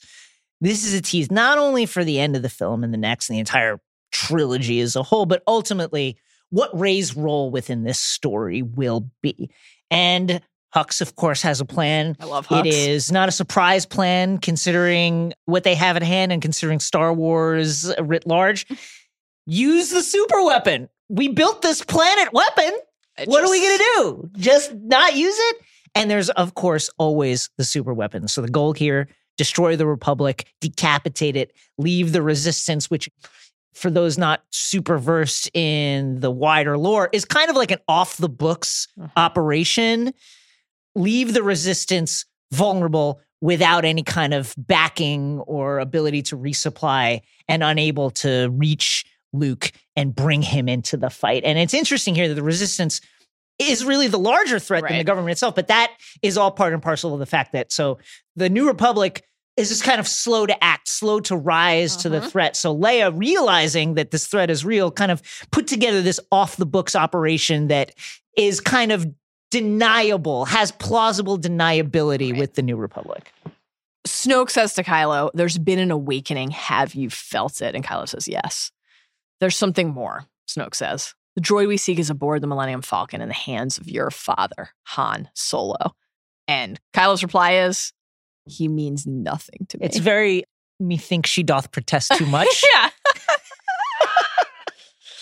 Even you, Snoke says, master of the Knights of Ren, have never faced such a test. By the grace of your training, I shall not be seduced, Kylo says. And what is so interesting about this is that Kylo here is speaking about the light side like others speak about the dark side. Yeah. A temptation that he feels, a pull that is real, ever tugging, that he just has to somehow find the strength to I love that too. It's incredible. It, it reminds me of Harry and Voldemort at the very end. Try for some remorse. That's what Kylo is. Everything Kylo is doing is to try to not feel the yes, remorse. to not allow himself because it is his natural inclination Yes. still. So who can he talk to about all this? Well, how about Grandpa's melted helmet? Yeah, Grandpa. in whose image he, of course, made his own. Forgive me, he says to Vader's helmet. I feel it again. The pull to the light. Supreme Leader senses it. Show me again the power of the darkness, and I will let nothing stand in our way. Show me, grandfather, and I will finish what you started. Now, couple things here. One, Yes. again, we see that Kylo has the instinct to do the right thing here. Yes. Still, he's not lost yet. Two, he doesn't actually understand who Darth Vader was. Which absolutely makes sense. It does and it doesn't. It does in a, couple ways. One, the, the the myth and the lore, and the way that the Star Wars Yes. sequel saga is responding to the weight of myth and lore. Also, the fact that you see what you want to see when you're trying to find yourself. yes, exactly else. that.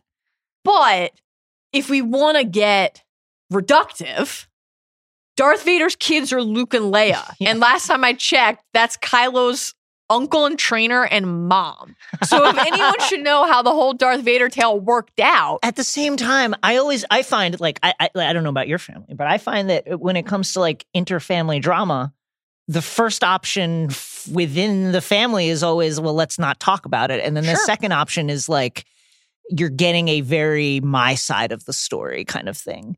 So it, for me, it kind of tracks that like Luke wouldn't really be like totally chill to be like, yeah, you know, my dad was uh, Darth Vader. That was a thing I found out later on in life after he had killed like a billion people. but, but but Kylo knows that that Yeah. that I agree with you. But Kylo knows that he's his grandfather, so he knows Yes. who he is. Yes. And to basically skip over, well, the way that he, the reason he fell in the first place is again greed, hubris, Yeah. a lust for unnatural power, knowledge, all of that. Yes, but also love. What Yeah. was in his heart? Missing his mom, wanting Yeah. to protect his wife, having being attached to somebody who the strictures of the Jedi Order said he couldn't be, and then also where that ended up with him choosing to protect Luke and Yeah. to sacrifice himself and thwart the power that was controlling his life and attempt to seek some sort of redemption and atonement. Kylo's being a little selective with his adoration absolutely, here. absolutely. But we can't just get another Vader. You can't just like carbon copy the most iconic villain in all of movies. Can't do that. And we need shades, connections, and influence and homage, but also something new, as we've been talking about. Instead of a Death Star, what if bigger? Mm-hmm. Death Star, but bigger. What if much bigger? What if planet? There's that great moment in the Rebel briefing where they're like, "Well, it's like the Death Star. Can we just Oh blow it up again?" And they're like, "No, here's the Death Star, and here's Starkiller Base." And it's like pea versus like a melon. Hux's ribbon cutting speech. And by the way, we here at Binge Mode Star Wars, we always love someone who's just going for it. We loved Ian Yes. McDiarmid in the in the prequel trilogies for this Yes. reason because this guy is having a ball. Domhnall Gleeson is having himself a fucking ball. He's just like, I'm gonna turn this shit up to 25 It's working. and then just let it go. He's crushing it. Unhinged. Today is the end of the Republic, the end of the regime that acquiesces to disorder. At this very moment, in a system far from here, the new Republic lies to the galaxy while secretly supporting the treachery of the loathsome resistance.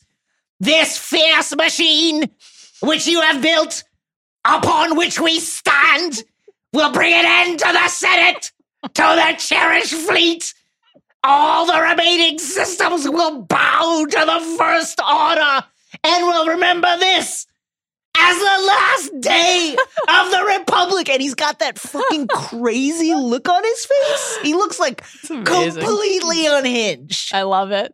Imagine being like, "Can we get another one? You I'm- got another one in you?" I'm hoping for the at some point the bottle episode anthology where we get the the version of him prepping for this, like like Prince Charles prepped for his speech in Wales in episode six of season three of The Crown.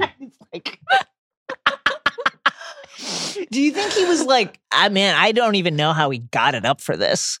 Did he just like get Thriving. stung by like a bullet ant and was like, now and where is he aiming Starkiller Base? The Hosnian system, and the display is harrowing. it's abs- absolutely like Oh my god, It's it is chilling. visually astounding when the beam activates and the the fires melt. It's like a it looks like a nuclear holocaust. An entire star system wiped out in a blink. And this, folks, is why Jason told me on a recent Ask the Underscore that I couldn't make a rom com with Hux. Just this old thing. He's a war he's a war criminal. It's not what you want. He's a genocidal maniac. Destruction here, truly unlike anything that we have ever seen in Star Wars. I found it I found myself well, first of all, in the theater on the night, I was like, oh my God, is that Coruscant? Did they kill Coruscant? Right. Because I didn't know. Hosnian Prime, Hosnian Prime. current home of the New Republic Senate, Yes. plus all the surrounding life, gone. And I was almost like because of the fear on their faces when they're watching it Oh, happen. yeah. And there's absolutely nothing they could do. And I was like, man, is this almost too much? I almost felt like for uh, I- and I'm still like, Yeah. man, this is right on the edge of absolutely cataclysmic violence for Star Wars. It Like, is known as the Hosnian Cataclysm. Yeah. So you're not wrong. Yeah. Starkiller, though, only does so much. They need BB 8 and they need his map to find Luke. And Kylo, a hands on leader and Darkside adept, takes after Vader in this way, too. He likes to put his boots on the ground, he likes to get out there directly in the action Yeah. himself, in their fighters, on the grounds on Hoth, Takodana, whatever. Tired of being let down by other people that he doesn't trust, he's going to go find Rey himself. The girl I've heard so much about, he says, classic micromanager, Kylo. We talked about his interrogation of Rey from Rey's perspective, what about from Kylo's? That moment when he removes his mask after she calls him a Mm. creature in a mask is genuinely shocking. Even though, of course, you go into the movie and you know Adam Driver's playing the role, but Yeah. still, it is shocking that aura melting away. And you just see this sad, confused, angry boy. Yeah. He was 29, so boy might be overstating it, but he does look like a kid. And it's interesting to think about the fact that he doesn't need to wear the mask like Vader did. Darth Vader needed the mask to stay alive, literally to breathe, right? The breath of life. I love that. I love that. Like he's literally cosplaying as Yes, his, he as his hero. chooses to put himself under it. And supervising sound editor Matthew Wood said in Sounds of the Resistance, the quote, the mask was not to function like Vader's mask to keep him alive. Kylo Ren's mask was purely for intimidation. And when that intimidation melts away for a second, the look on, I, I think it's one of the best moments of acting in the film from Daisy Ridley Yeah. the look on her face when she sees him for the first time perfectly reflects our response. Fun nugget. Speaking of the mask, Adam Driver in the Hiatt Rolling Stone piece said, My dad had a stormtrooper helmet he would put on and chase us around the house with. The people on the dark side were more interesting to me. You can't beat their aesthetic. It's like when we went to Borgin and Burkes. Incredible. It's What a same thing. I agree with that. There's something like about that the dark side aesthetic that is really seductive, and I think that that's really purposeful and interesting. You know, I can take whatever I want. He tells Rey in a in a moment, very yeah. charged exchange. And his life is defined by this what he feels he deserves and feels he didn't get. Here's this person with this immense grievance against the world and, this, and against people. Yeah, that and the weight uh, of two family yeah. names. and couple that with this immense power to take what he wants. And then it's such a charged exchange when he tries to use Rey's fears and dreams against her, talking about how lonely she is and what she sees in her dreams. It- he shares a lot about himself without meaning to. Uh, and I Han Solo. this part. Th- He has this great This is look one of my on his face one of my favorite and Han Solo, movie. you feel like he's the father you never had. He would have disappointed you. It's and it's he does so much with just this kind of weary look on his face. Like it communicated everything about his life in one line. Imagine he would have being this disappointed kid. you. Imagine being this kid and hearing all the time, "Oh my god, your dad is Han Solo," and having to hear that. And then the reality being so starkly different and not being able to communicate with that to anyone and here he is and all of that is contained in that one very, small exchange. very reminiscent of Albus Severus in The Cursed Child. Yes. Just that weight of that legacy of who your parents are and what you're supposed to be. Don't be afraid, he tells her. I feel it too. Their connection. I love it. and it's strong. And then when she resists him and shuts him out, all of a sudden he is shocked yes. For various reasons. One, she's much more powerful than he had even sensed. And two, now he's fucked up the mission because he left without the fucking droid. And what Rey says to him in that moment is the heart of this. She's seen his fears and anxieties. She has read him as he was reading her. You, you're afraid that you will never be as strong as Darth Vader. Real Harry seeing into Snape's memories during occlumency vibes here. yes. He's modeled himself after someone and something that he cannot measure up to. It hasn't escaped everyone else's gaze that Starkiller Base is just, as you said, Death Star, but bigger. And there are some really, really, really high comedy moments here, self referential, but maybe too much so. Yeah. We're not really sure how to describe a weapon of this scale. It's another Death Star. I wish that were the case, Major. You know, the the redux elements of the film, as we talked about earlier, are one of the weaker points. But when you're looking at it from the first order's perspective here, it's kind of just like, how do you keep making the same mistakes? How do you keep building these super weapons that have these fatal flaws? And there's of course the like wait but science aspect to all of this, as there always is with Star Wars. But when Han sums it up here with how do we blow it up, there's always a way to do that. There's something about that overtly self-referential nature of the exchange that does feel a little bit refreshing. It's coming. I'll say this. I think that he's the only figure in this story that has that capability because of his standing as someone who's obviously been in the original trilogy and because of the character as this kind of like wisecracking, uh, world weary, cynical guy. It only works for him, and boy, does it work when he says it. And as the resistance fighters are working toward precinct 47 and the oscillator and everything they're Yeah. doing to destabilize the core on the planet, inside of Starkiller itself, before the final confrontation with Kylo and Rey in the snow forest, we get Kylo showdown with Han. And we talk about this a lot. We'll continue to. Star Wars, in many ways, is about the idea of redemption. This is the kind of act that is hard to come back from. It really, really not the killing, not the destruction of the Hosnian system. Killing your dad is different. You didn't know all those dads. this is this is Kylo's Oedipus moment, of course. Yes. Literally slaying Minus the, the fucking the mother, which everybody underrates. We always leave that part out. He's. I will just say, Kylo's very fond of his mother. I'll just leave it at that. Hello. Leave it at that. Remember, he could not kill either of his parents in Could the not. Cave of Evil on Dagobah in the Vision. That's right. I've been waiting for this day for a long time, he says to Han. And the this there is moving on from the thing that he thinks is holding him back his heart, his family, the ties that bind him to his humanity. Of course, those are the very things, if he is to be redeemed as this saga plays out, that will have to save him. And Han says to him, Take off that mask. You don't need it. We'll talk about this from Han's perspective in a few minutes. What do you think you'll see if I do? Kylo says, The face of my son.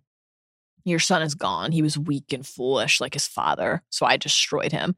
And then he shifts to this real vulnerability. Yeah. Like when Han tells him to come back to him. This is one of my favorite scenes in the movie. It, it's it's utterly important that they kill this scene, that they land this scene. have to they land do. it. You have to crush Han's death. But you also have to establish Kylo as someone we should still be rooting for after he commits this atrocity. Absolutely. It's too late, he says. And there's regret in his voice as he's saying that. No, it's not. Han says, Leave here with me. Come home. We miss you. And Kylo's eyes are watering. says you can lot. see the emotion on his face. We can see his heart. This is why he's such a compelling character and villain moments like that. I'm being torn apart. He says, I want to be free of this pain. I know what I have to do, but I don't know if I have the strength to do it. Will you help me? And Whew.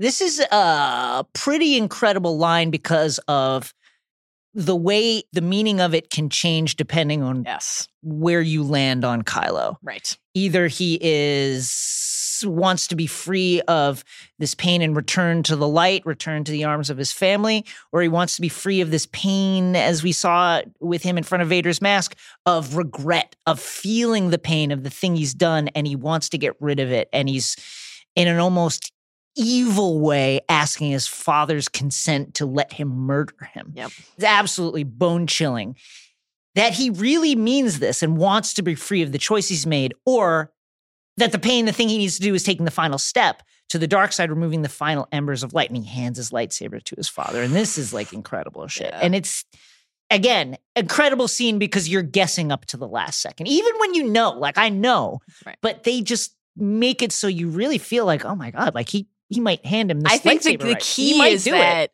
He doesn't even know.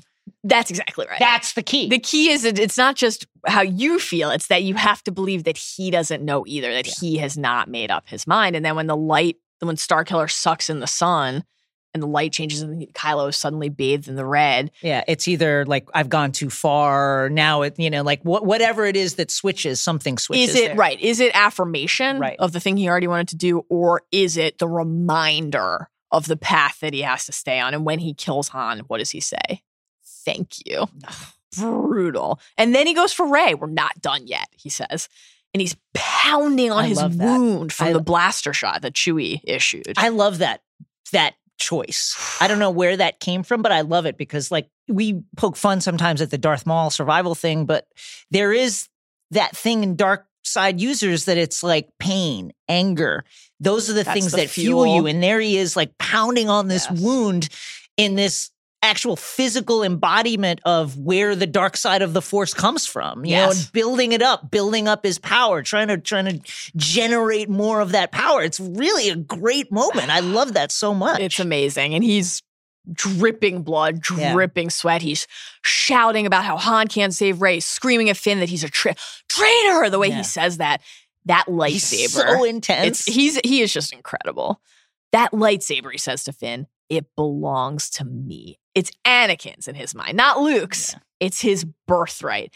And his anger is he and Finn and then he and Rey duel is absolutely terrifying to behold. But even here, this connection between Kylo and Rey that will blossom further in The Last Jedi is utterly palpable. You need a teacher, he says. yeah I can show you the ways of the Force. It- the Force, she says, and you feel how even as they're battling, all you potentially to the death, they are so drawn to each other. yes Our boy takes a lot of damage here, he does but he is transported by what he has seen in Rey. He's animated by meeting her, a threat, an ally, an apprentice, a lover, a secret sibling. He doesn't know yet, neither do we, but their connection is unambiguous. And the tantalizing setup for him for Last Jedi, in addition to everything with Rey, is this line from Snoke to Hux.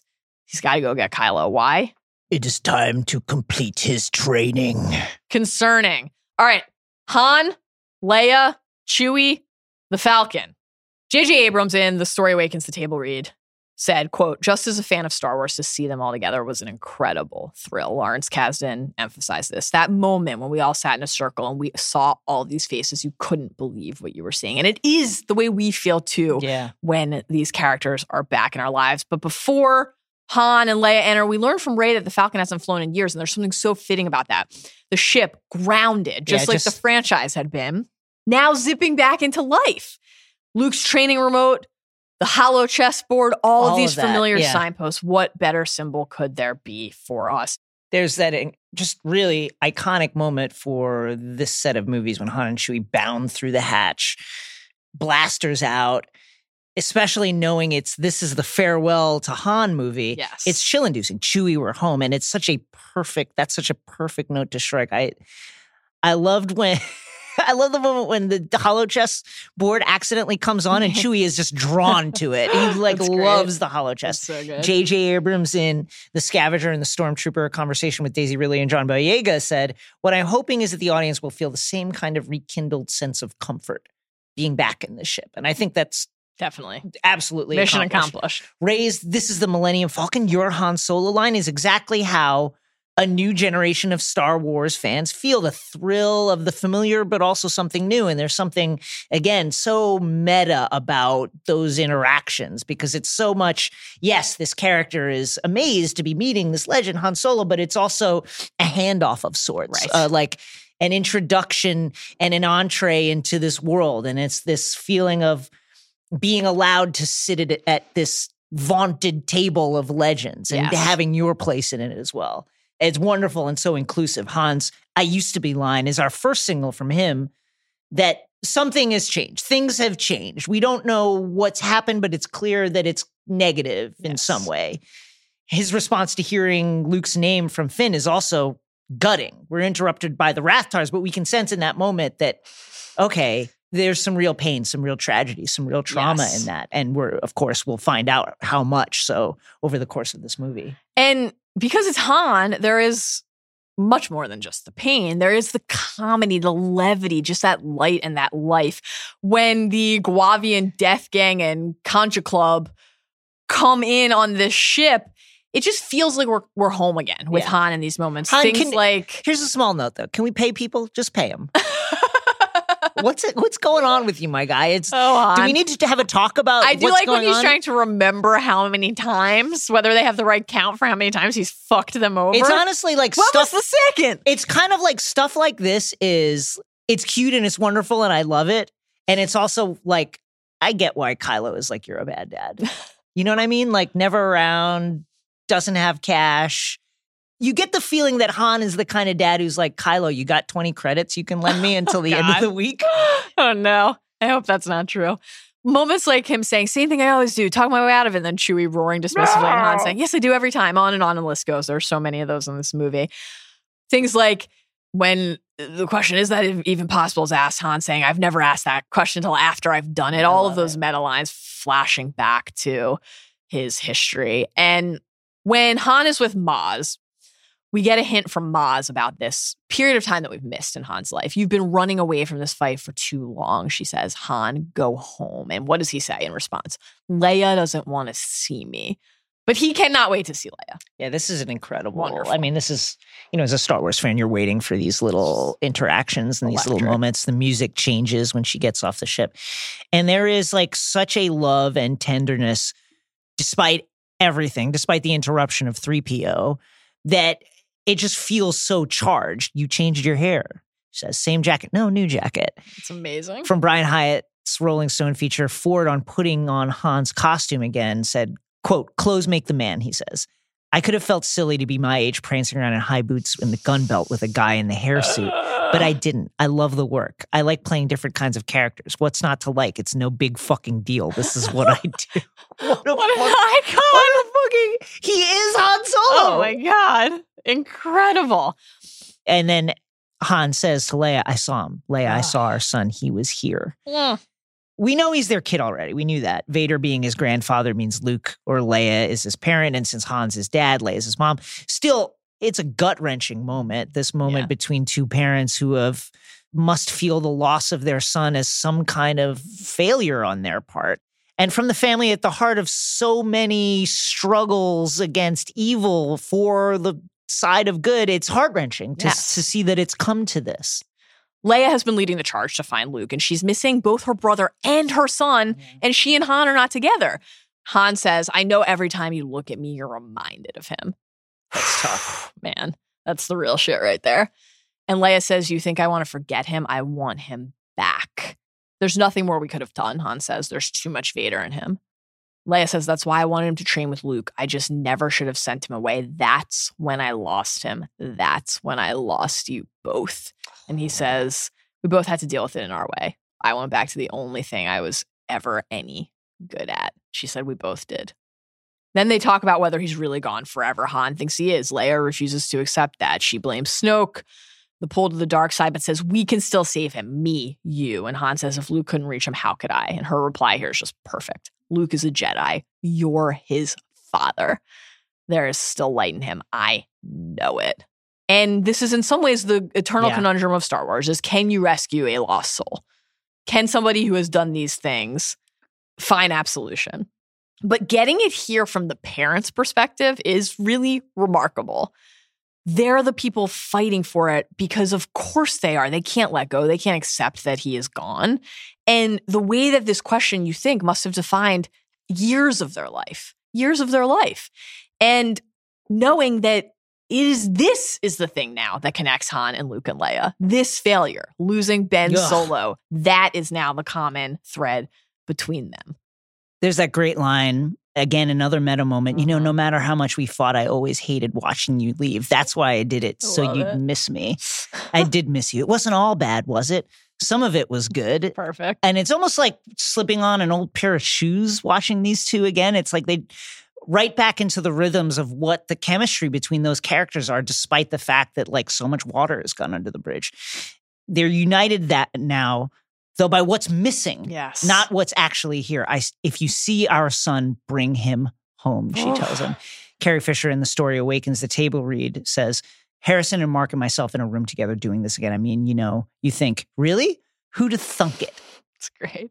And united with us as our bridges to the past. A moment like Hans, is there a garbage chute, a trash compactor line about what to do with Phasma is a great example. And again, another example of the kind of of meta in joke and Easter egg that only he can really deliver. Absolutely. But it's not just humor again. He's the in many ways the heartbeat of this film and his death Yeah. is certainly the emotional This is the Han movie. Absolutely.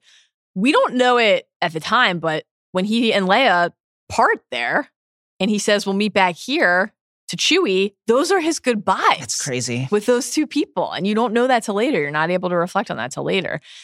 His final moments ultimately are with his son, with Ben, with Kylo, whom he believes that he has failed and who thinks he has failed him. And maybe you think Han should have gone out fighting. Han should have gone out in battle, out in the air, in the Falcon. But to us, this just feels like such a quietly fitting Yes. end for Han Solo.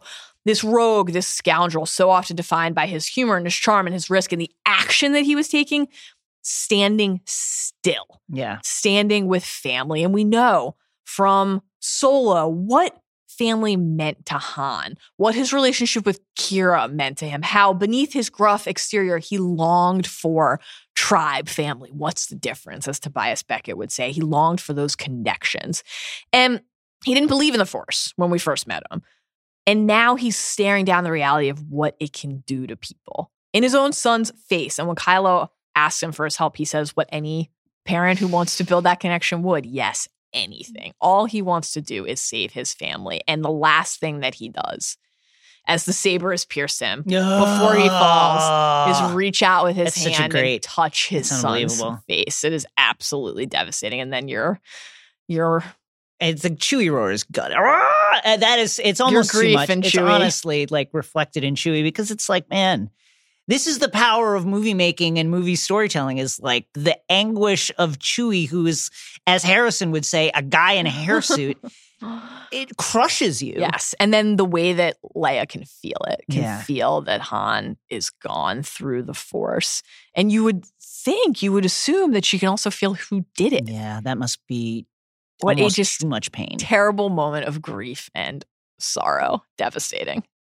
Let's talk about Finn and Poe, and of course the droids, our dude BB-8. We've obviously talked about a lot of the plot points that they're involved in already. So rather than rehashing it, we'll share some of our some of our feelings about these new characters and the impact that they made. I think the introduction of Finn and the reveal that the New Order is staffing up, recruiting, as it were, their soldiers literally from child conscripts, I think adds another element of barbarity and true evil to this organization. And I think it's a testament to like Finn's moral character, despite who knows what this training program is like the programming the Mhm. const you know the violence the constant violence that even he is shocked by the things that he's seeing it shocks the conscience and i think that that's Yes. it, it- that's the core of his character this we can be the thing we want to be we don't have to be the thing that the world is trying to make us into Yes. And I love that, especially in the Stormtrooper mold, because,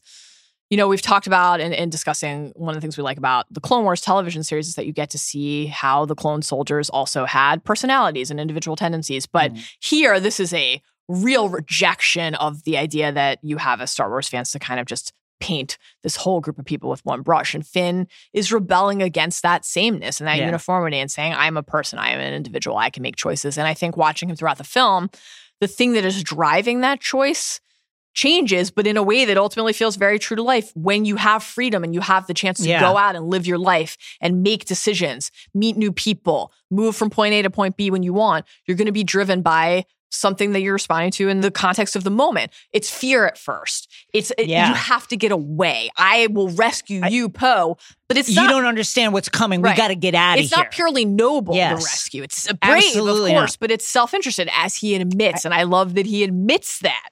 I love that too. There's that thing that we talk about sometimes where it's like, you know, sometimes what makes the hero the hero is the fact that they just don't understand what they're facing. They don't know. Finn knows too well. He knows all too well. He's seen it. He's seen the super weapon. He sees the way the stormtroopers treat normal people. He's seen villages bombed and totally destroyed. And from his perspective, this machine is coming. It's going to roll over you. You don't you actually don't get it. You don't understand what I've seen. I don't have the power of language to convey to you the horrors that I've seen. Right. And we get that from him on Takodana Yeah. when everybody's moving in one direction and he wants to get away. He Yes. needs to get away. And he wants them to understand too that they need to get away. And it's such an interesting moment in the film because it's on the heels of him just this dynamo of charisma. Yeah. he has such an instant connection with Rey. He has such an instant connection with Poe. There's real humor, the way that he's trying to get BB-8 uh, again, tough look for our guy here, but Yeah. trying to get BB-8 to basically help him lie to Rey about who he is, Tough moment. impersonating a resistance officer because he's in Poe's leather jacket, and then the way that the motivation shifts again from fear, self-preservation to fighting for Rey, mm-hmm. protecting Rey because he is in love with her. And that starts to become very clear over the course of this film. Yes. And the thing that the only thing stronger than his desire to get away, to escape, to be safe, to live a new life and build a new life is his desire to make sure she's okay. And the willingness to walk back in to do the exact opposite of the thing he was saying before. Not only you're not only not escaping the first Yeah. order, you're going That's- into the belly of the His character on turns on that. That's that's really where, you know, we talk so much about redemption with Star Wars, but that's where he redeems himself. When he allows his fear to turn into anger, to turn into righteous anger, to get back at the people who have committed so many atrocities in the universe, to really fight back for the first time. And he's also, I think, a really interesting avatar for the fans because there are two moments in the film where he gets to use the lightsaber to hold it, to activate it, to wield it. The battle at Takodana, Mhm. and then, of course, the Snow Forest that- duel with Kylo on Starkiller that great line from Maz, said, I need a weapon, you have one. You have one. Exactly. And the sheer awe of having that in your hand. And the other thing that I love about it, we, we return to this idea a lot, is like it's a Jedi weapon, but he's not a Jedi and he's still able to wield it. Yeah. And believing in the Force, believing in the power of you as just a person in the world to stand up and fight and make a difference. Like you mentioned that Dumbledore idea earlier, it is that just fight and fight and fight again idea. And he's willing to do that because Rey is somebody who has made him believe that it's worth trying. And I also love how he rises to other people's example, which I think, you know, really tracks with this character who is, again, experienced the terrifying violence of the First Order from within. That it's when he sees people around him fighting back and not just fighting back, fighting back in a way that's making a difference, that uh, the rage he feels is suddenly given an outlet where he can fight back. And you see it when he directs it at someone like Phasma, yeah. that it's actually, it's almost alarming. Yeah, it is. He's there's a ferociousness there, there that is really like whoa. Yes, but then the tenderness that Yeah. he deploys when in the, the humor again, like why why are, you, why are you doing that with your chin? I'm trying to form a plan. He just wants to find Rey no matter what. And I love this quote from John Boyega in Blueprint of a Battle. He said, "Having a lightsaber in my hand was surreal, and of It's course it be. would be." And he also has a great bit in there where he's talking about how scary it was to do those scenes with Adam Driver because he's quote so intense with that swing. I mean, he really like hauls off. Amazing. Very fond of Finn. How about Poe? Obviously, the Poe Finn relationship and that bromance or romance, if you ship it, is one of the real centers of the film. It is so easy to root for them as characters and to invest in them, even though Poe, despite Oscar Isaac's, I think, relative stardom and fame for the new cast Sure. of characters at that point in 2015, Poe is barely in the movie. He will be a much more meaningful part moving forward. We only get a, a, couple snippets of him. You know, we know he loves BB 8. And man, does he come in with a Great pilot. freaking fastball. The moment when you're like, oh, this is different. I like this. I, I want to see more of this is he's brought before Kylo after the massacre at the village. And of course, like his tenderness with BB 8 is immediately winning. But then there's that moment he's brought before Kylo, he's dropped on his knees. And then he has that I talk first, you talk first. I love that. It- and so it's just all of a sudden like, okay, I like this guy. And also in the interrogation when Kylo says comfortable and he says, not really. It's like He's very winning. Yeah, that that kind of like gallows humor, like laugh in the face of despair thing. Yes. Considering this is a story with like an immense amount of despair, is just there's something really great about that. For he's kind of like the Han Solo of this group in a Yeah. lot of ways, not necessarily a scoundrel in the same way, but in the way that he's you can tell he's seen a lot of stuff and he's quick with a comeback when he's faced with a kind of like seemingly no way out situation. Yes, passing the leather jacket from Poe to Finn is very much a visual signifier that they're both a little bit Han. Yeah.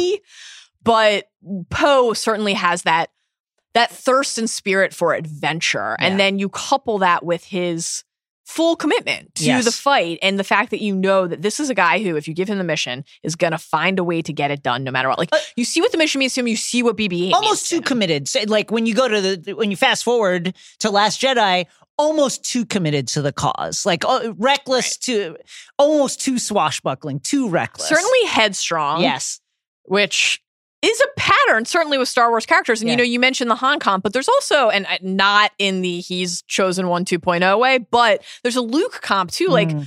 Poe is in the Luke seat in the X-wing, firing the Friends fatal with- shot. partners with a droid. Might as well be a womp rat. Yeah. Yes, partner with the droid. Can we talk about the droid? Yeah, We're, we're, we're running long, so we got to fast forward here, but we have to spend a few minutes talking about BB 8, the instant phenomenon. Like, so many other characters in this movie has to bridge this gap. He's part of this family, 3PO and R2, but also has to establish his own identity Yeah. immediately.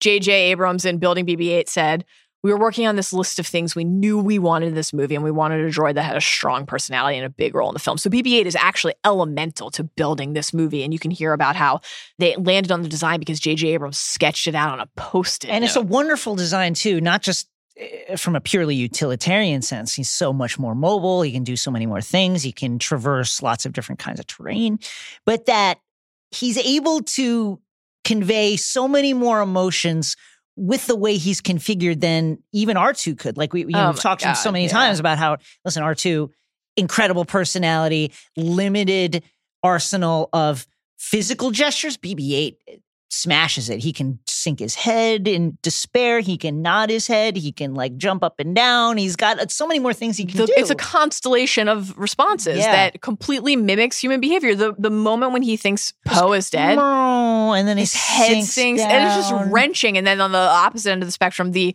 the thumbs up Oh, with the wonderful. lighter, like he's just like, "I'm here, bro.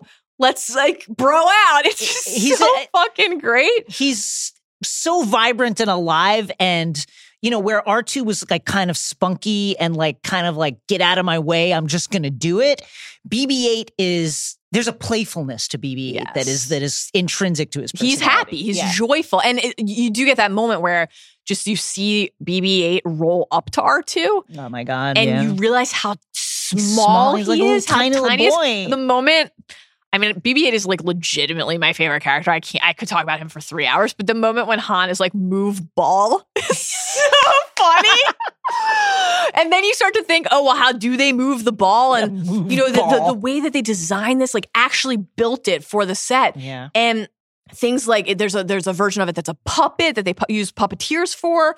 There's one they call the Wiggler. There are two trikes. It's just fascinating. They had mm. actual actors, Ben Schwartz and Bill Hader, read dialogue, voice work. what a scam It's incredible. What an incredible scam. I absolutely respect it and I am jealous of it. Be in Star Wars, do the voice of a droid. It's amazing. In fucking credible Schwartz and Hader fucking I respect legends. the hustle. And you know, you have again like 3PO with this red arm marking the passage of time. Yeah.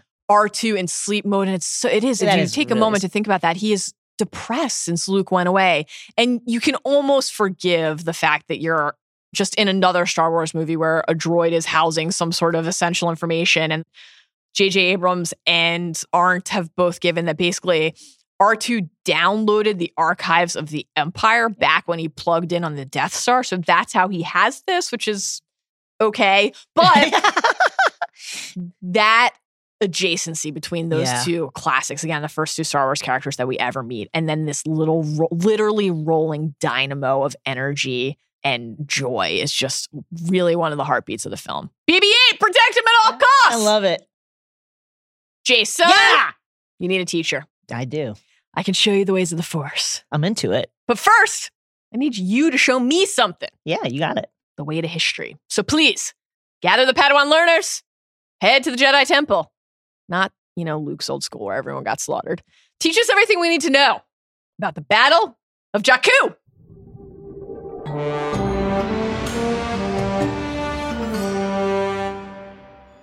Most of this information comes from the last book of Chuck Wendig's Aftermath trilogy, which tells you what happened in the months and weeks after the Battle of Endor. So, the Battle of Jakku. The Emperor was powerful, ruthlessly cunning, very intelligent, loved the opera, fond of gowns, Enjoyed unlimited power. loved nothing more than no limits on his power. His one glaring weakness, unfortunately, was his arrogance. The top three rebel targets in the Galactic Civil War were, in some order, himself, Darth Vader, and the Death Star. So when the Emperor decided to hang out on Death Star 2, aka the Deuce, to oversee its construction, then had Darth meet him there with Luke, well, he really just made it too easy, didn't he? When the Battle of Endor was over, the Emperor and Darth were dead, and the Deuce was blown to smithereens. The Empire was effectively finished. But though the Empire ceased to exist as a threat to dominate the galaxy, it was still a deadly military force, and many of its commanders were ready to continue the fight, dreaming, perhaps, that they themselves could become emperor. So the war dragged on. It wasn't until the Battle of Jakku, the Empire's last stand, one year and four days after the Battle of Endor, that the conflict was truly decided. The battle, a devastating defeat for the Empire, was actually Palpatine's last will and testament, his contingency plan. Mm. See, Palpatine could not stand the thought of his empire living on after him, controlled by someone else, someone less worthy of his creation. Therefore, the emperor decided that should he pass on the empire and as many of its enemies as possible should be destroyed, all in one stroke. The emperor handpicked Admiral Gallius Rax to carry out this mission. Palpatine had been preparing Rax for this eventuality since the admiral was a boy. After their defeat at Endor, Rax, unbeknownst to the rest of the Imperial High Command, put this plan into motion. With the Ravager, the Empire's last superstar destroyer under his command, Rax consolidated the Imperial military, pushed aside his rival, Admiral Rae Sloane, who he had used as a pawn to instigate fake peace talks to buy some time, and declared himself counselor to the Empire, essentially the new emperor in all but title. Then he moved the Imperial forces to Jakku in preparation for the battle. Now, though the plan had many, many, many, many moving parts, Too many. That's my note on the plan. many, Too many. it was, in essence, extremely simple. Commit all Imperial forces to Jakku, lure the Republic into a decisive battle there, then obliterate the planet and kill everyone. Mhm. But Rax also had something in mind, which the Emperor did not intend. He planned to take a chosen few, untainted by failure, with him off Jakku. Using star maps of the unknown regions, Rax and his acolytes would then travel beyond the reach of the New Republic, rearm, and rebuild, becoming a new organization. More on that in a bit. Rax stationed the fleet in a tight defensive formation around the planet, protecting the ground troops below. Jakku's punishing desert environment, according to Rax's public pronouncements, would uh, temper the steel, forge the stormtroopers into a harder, stronger, invincible fighting force. Mhm. In actuality, just as Rax and the Emperor intended, the long weeks of drudgery and hardship under the incessant Jakku sun weakened the military's resolve and discipline. Atrocities were committed, including the formation of death squads made up of child soldiers. Not what you want. Things got bad very quickly. The New Republic eventually discovered the Imperial presence in and around Jakku, and after much deliberation and politicking, it was not an A to B, believe me, the New Republic mobilized its fleet. Though the rebels had won the galaxy, supplies were still hard to come by. The Imperial Rump State still controlled the major shipbuilding planets, Kuat Drive Yards among them. It was hoped that some of the Imperial Star Destroyers could be boarded and taken for the New Republic. The fleet was commanded by veteran leader and all around delicious guy, Admiral Ackbar. It's a trap. It is. It's a crab trap. You're in it.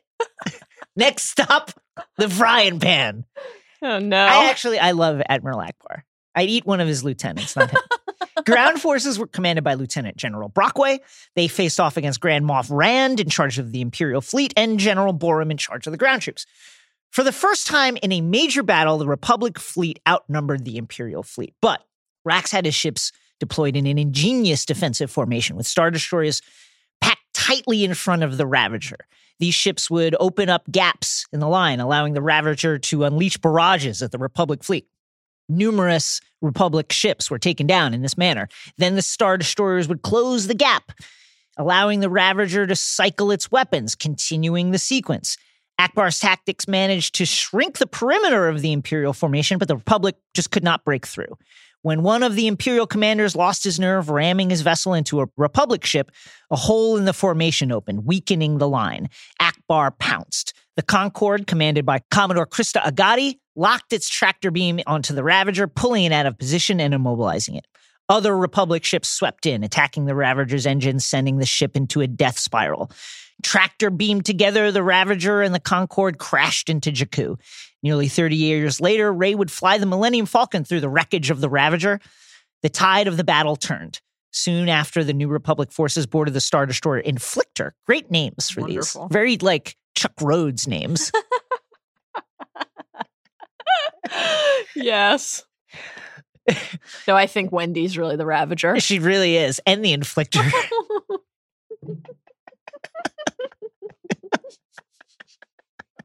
the Dominator. The Skin Searer. oh my god. Inflict. um, Inflictor's captain scuttled her rather than risk her capture, and she too crashed in Jakku. On the planet, the Imperial army, already pushed back in certain locations, began to crumble after the crash of the Ravager. Meanwhile, as the battle raged, Rax traveled to Palpatine's observatory. He had seeded numerous observatories across the galaxy. Palpatine's observatory to trigger the destruction of the planet. With him were the people he intended to take to the unknown regions Commandant Brendol Hux, his son Armitage, who we know as General Hux, Mhm. and a cadre of his most lethal and devoted child soldiers, the future of the First Order Stormtrooper Corps. And one person who he definitely did not intend to take with him, Rax, soon hurled Palpatine jock sniffer, and though not actually a Sith, Sith cultist Yupe Tashu into a borehole leading to the planetary core. Yupe at the time was wearing a Sith mask and holding a Sith holocron. The energies unleashed by their destruction rocked the planet, triggering a chain reaction that would, if unchecked, crack Jakku's mantle and tear the planet apart, killing everyone unlucky enough to be around. Always comes back to a holocron. Always comes back to a holocron, folks. Poor Yupe, he thought they were about to do something really cool and then got pushed into a hole. Tough break for you, Pay. But Rax's rival, Rae Sloane, had tracked him to the observatory as well, along with an assortment of unlikely allies, including rebel fighter ace Norra Wexley, mother of Snap Wexley from The Force Awakens. Though naturally antagonists, Admiral Sloane had managed to convince Wexley that Rax was the mortal threat and they should focus on him. At the observatory, Rae shot Rax, who in his dying moments told Sloane about the contingency plan, the map to the unknown regions, and the plan to go there and start everything all over. Sloane sealed the borehole and stopped the planetary holocaust. After briefly considering surrendering to the New Republic, she left the planet along with Hux and the child soldiers and made for the unknown regions, where she would later become one of the First Order's initial leaders. The defeated Jakku shattered the Empire once and for all. The Galactic Concordance was signed soon after, ending the Galactic Civil War legally. But mop up operations on Jakku went on for months as many Imperials refused to surrender. With so much military hardware just laying around, Jakku became a black market hub. The planet, essentially unpopulated before the battle, became a boomtown for scavengers. And you have to imagine Rey's parents could have been among them. They flocked to the planet, and gangster Niima the Hutt took control of the illicit trade, and Niima Outpost is named for her. Niima the Hutt, tough cookie. She's tough. Tough cookie. None of the Hutts are really pushovers. well, again, Ziro got shot and killed by his He was crooning girlfriend who he thought was going to help him steal a He was immature. ledger from his father's tomb. So Why are you putting ledgers in tombs, people? these are reasonable questions too. Mal, Yeah. I see your eyes. You already know the truth. So let's roll like BB 8 to rate of our favorite insights and observations from this episode. Lightning style, you go first. Number one. Let's start at the end on Starkiller Base. Now, we don't technically, definitively, 100% Yes. without a doubt know which planet the First Order turned into we a suspect. super weapon. We can suspect. Yes. So we don't know much about its history beyond the fact that it was rich in kyber, the material used by the Jedi to make lights- Kyber! to make lightsabers, and by the Empire to fuel the Death Star laser.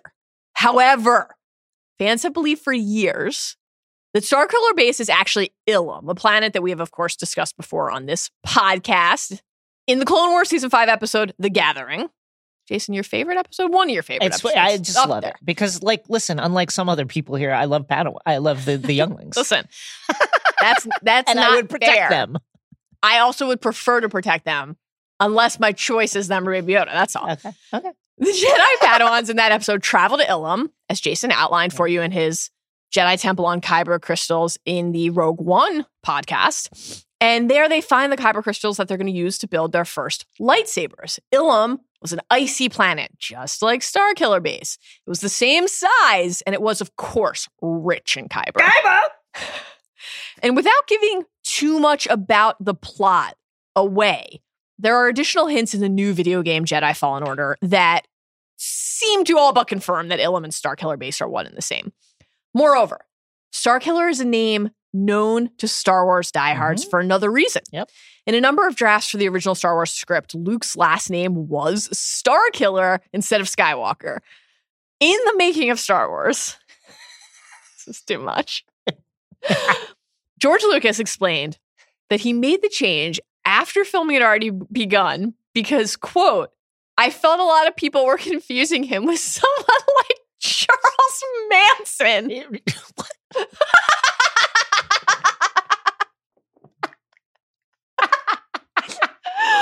I'm sorry. what, what can I, George? what in the movie would make people feel like Mark Hamill is playing Charles Manson? Here's the thing you have to remember two other things. One, They hated it. when people first saw R2, they hated them. hated it. And people really, really, really want Han to be a bloodthirsty, cold blooded killer. So it's all of a piece. The quote concludes it had very unpleasant connotations. In other words, he didn't want people to think that Luke literally killed the celebrity kind of stars. Mark Hamill tweeted in 2015 that he'd even played Luke for a bit as Luke Starkiller and that he'd filmed the I'm Luke Skywalker, I'm here to rescue you scene with the alternate last name instead. Other sources dispute that claim, saying that the Death Star scenes hadn't been filmed yet when Lucas made the change. But either way, this little bit of series lore eventually carried forward to the newest trilogy when deciding what to call the newest and biggest weapon of them all. It's definitely Ilum. It's tragic. It's actually tragic. Number two, from star killers to star injurers. Early into filming, Harrison Ford lost an encounter with his old ship, delaying production by a few weeks as a result. Quoting from that 2015 Rolling Stone feature, the door of the Falcon, quote, slammed down on him, Oh, no. pinning him to the floor and badly breaking his leg. I do see the irony in it, says Ford. Understandably, it took him a while. His ankle went to a 90 degree angle, recalls Abrams, who fractured a vertebrae trying to lift the door off Oh his my star God. and then spent months concealing his own injury from the cast and crew. Real horrid stuff, but at least it beats getting a laser sword to the gut before being thrown off a towering catwalk. My goodness. Abrams fractured a vertebrae trying to lift the door. I mean, He's the first one to the door. I would be if I saw Yeah, Harrison it was the Ford director. pinned under a door. I might call like slight BS on this. How far? Like, was he right there? He was like on set, right there, ten feet away. I don't know. Man, this is Abrams. What a good myth making, I like and it. that's what it's all about. I love it. Number three, most behind the scenes stories about the Force Awakens production don't involve freak accidental injuries, thankfully. I love this. One fun example of a, again, non horrifying injury Nugget. All the stealthy cameos in the film. We've talked about some of these before, including Bill Hader and Ben Schwartz's roles in creating BB 8's voice. And here are just some of the many, many more notable examples. Ewan McGregor, It's great. my husband, speaks a line in this film during Rey's lightsaber vision sequence when That's great. Obi Wan says her name. Rey, these are your first steps. Daniel Craig, as noted, is the uncredited stormtrooper who lets Rey free after she figures out how to use the Jedi mind trick against him. Simon Pegg plays Unkar Plutt, who obviously looks the creature Yes. costume looks nothing like the actor. You can find online funny shots of him without the head on the costume. Looks like a little pinprick in that big body. Billie Lourd, Carrie Fisher's daughter, played Incredible a resistance stuff. fighter. This is wonderful. The actors who make up Kanjiklub, Yayan Ruhian, Iko Uwais, Cecep Arif Rahman, are well known for their work in the raid, and a bunch I love the of actors with Thrones connections Yes. briefly left Westeros for a galaxy far, far away. There is Max von Sydow, aka the Three Eyed Raven, who gives Poe the map at the beginning of the film. Love my guy. Tough to have to relegate this to cameo status when it was billed heavily in advance Yes. as primary casting, but Gwendoline Christie, who played Brienne, of course, and then Captain Phasma here, barely has any screen time. Thomas Brodie-Sangster, aka Jojen, Looking great. Looking great. Glad to see him out of the cold and indoors. is a first order officer not talking about seeing the snow cover anyone's bones. And Jessica Henwick, who played Nymeria Sand, Mm, hello. is a fighter pilot. Also, Miltos Yerolemou is a patron at Maz's Cafe. Syrio Forel lives. He's back. After all, I never doubted it. And last but not least, Mark Stanley, last seen holding the gate as Granite Castle Black Hold the gate. plays a hooded Knight of Ren. Perhaps make another appearance in The Rise of Skywalker later this week. Number four. What about some actual characters in the film beyond the actors who play them? Max von Sydow plays Lor San Tekka. And though the old friend of the resistance dies within minutes in this film, he lived a wonderful and courageous life before then. A human male born in the late days of the Old Republic, Lor became an adherent to Jedi teachings during the Clone Wars, despite not possessing any recognizable connection to the Force. He believed in the Order's ideals and respected its dealings during the Clone Wars, and he remained steadfast even after Order 66 wiped out most of the Jedi. During the Imperial era, Lor took it upon himself to unearth much of the Jedi's history that the Empire had sought to cover up, and he used his job as an explorer to travel the galaxy searching for information about their past. Despite his lack of Force sensitivity, he became a go to resource for people seeking information about the Force and the Jedi, like a Star Wars Wikipedia, in world Wikipedia. After the fall of the Empire and the creation of the New Republic, Lor continued working as an information agent, supplying the government with knowledge of far flung worlds and secret Jedi lore that had all but disappeared due to the Empire's brutal deletions. Even before Jakku, he'd worked with Leia and Poe. Unfortunately, his last mission for them ended with his death at the hands of a family friend, Ben Solo. Look how old you've become. Calm down, man. Number five, like Lor San Tekka, Rathtars are also new and a lot more destructive than a simple explorer. J.J. Abrams wanted the Rathtars not fully scary, but quote, family scary, according to a director's commentary. And he succeeded in the madcap interlude on the cargo ship that sees two rival gangs, Han, Chewie, Rey, Finn, and BB 8 running for their lives. Rathtars hail from a toxic swamp planet called Twon Ketee. And there's some in universe hints that they share common ancestry with the Sarlacc. So it makes sense that they're bloodthirsty creatures, among the most dangerous in the galaxy. And every successive bit of information you learn about their background underscores just how well they operate as vicious hunters. For instance, despite their non sentience and small brain, Rathtars work in groups. And in fact, there's evidence that they're smarter when in close proximity with other Rathtars. They also tend to hunt in packs, working together and using howls at a frequency beyond human hearing to communicate and home in on their mutual prey. Like the Sarlacc, they have long, dexterous tentacles that Jason wants to fry up and snack on, Mm. and a mouth full of dagger sharp teeth. Even better than the Sarlacc, they're mobile, surprisingly quick when in pursuit of a meal. Though it's somewhat adorable that they move by curling into a ball and rolling forward, BB 8 style. Sonic the Hedgehogian. That'll be the last time we ever compare Rathtars to BB 8. Yeah. Sonic, I like that. The most frightening fact of all might be that Rathtars reproduce by fission, meaning one Rathtar can divide into two identical Rathtars so herds can grow in size with alarming speed when left unchecked. Alas, we see both in the creature's bio and its debut appearance on screen in The Force Awakens. It's a lot safer to leave them unchecked than to try to rein them in. And oftentimes end up eaten in the process. Number six. One character who isn't new, however, C3PO. You may not have recognized me with my red arm, who in typical C3PO fashion enters the movie by interrupting a tender moment between Leia and Han, Ridiculous. saying that exact line. You probably didn't recognize me because of my red arm, he says. Well, Well, I recognize you because you're fucking cock you block. dumbass. Shut up. Why is he still around? Why are you keeping him around? Leave him on the base. That's fine. Man, stay in the fucking headquarters. Isaac has poisoned your soul. I, I Isaac, he's- famously anti 3PO, just I'm as he's famously anti Ron Weasley, has Here's the thing about no. I'm not. Here's the thing about 3PO. love He is a good 3PO has a good heart, and the thing is, he is very annoying. But He's a little bit of a bully, push- which I don't like. he's a little bit that- of a bully. But the thing is, he's also kind of a pushover. You know what I mean? Like he's a bully, but then you're like, C3PO, shut the fuck up. And he's like, okay, you know.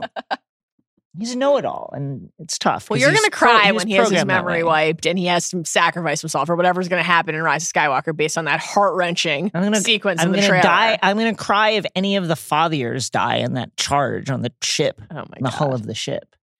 Anyway, in Marvel Comics Star Wars C3PO number one from James Robinson and Tony Harris, we learn the backstory behind the protocol droid's new appendage.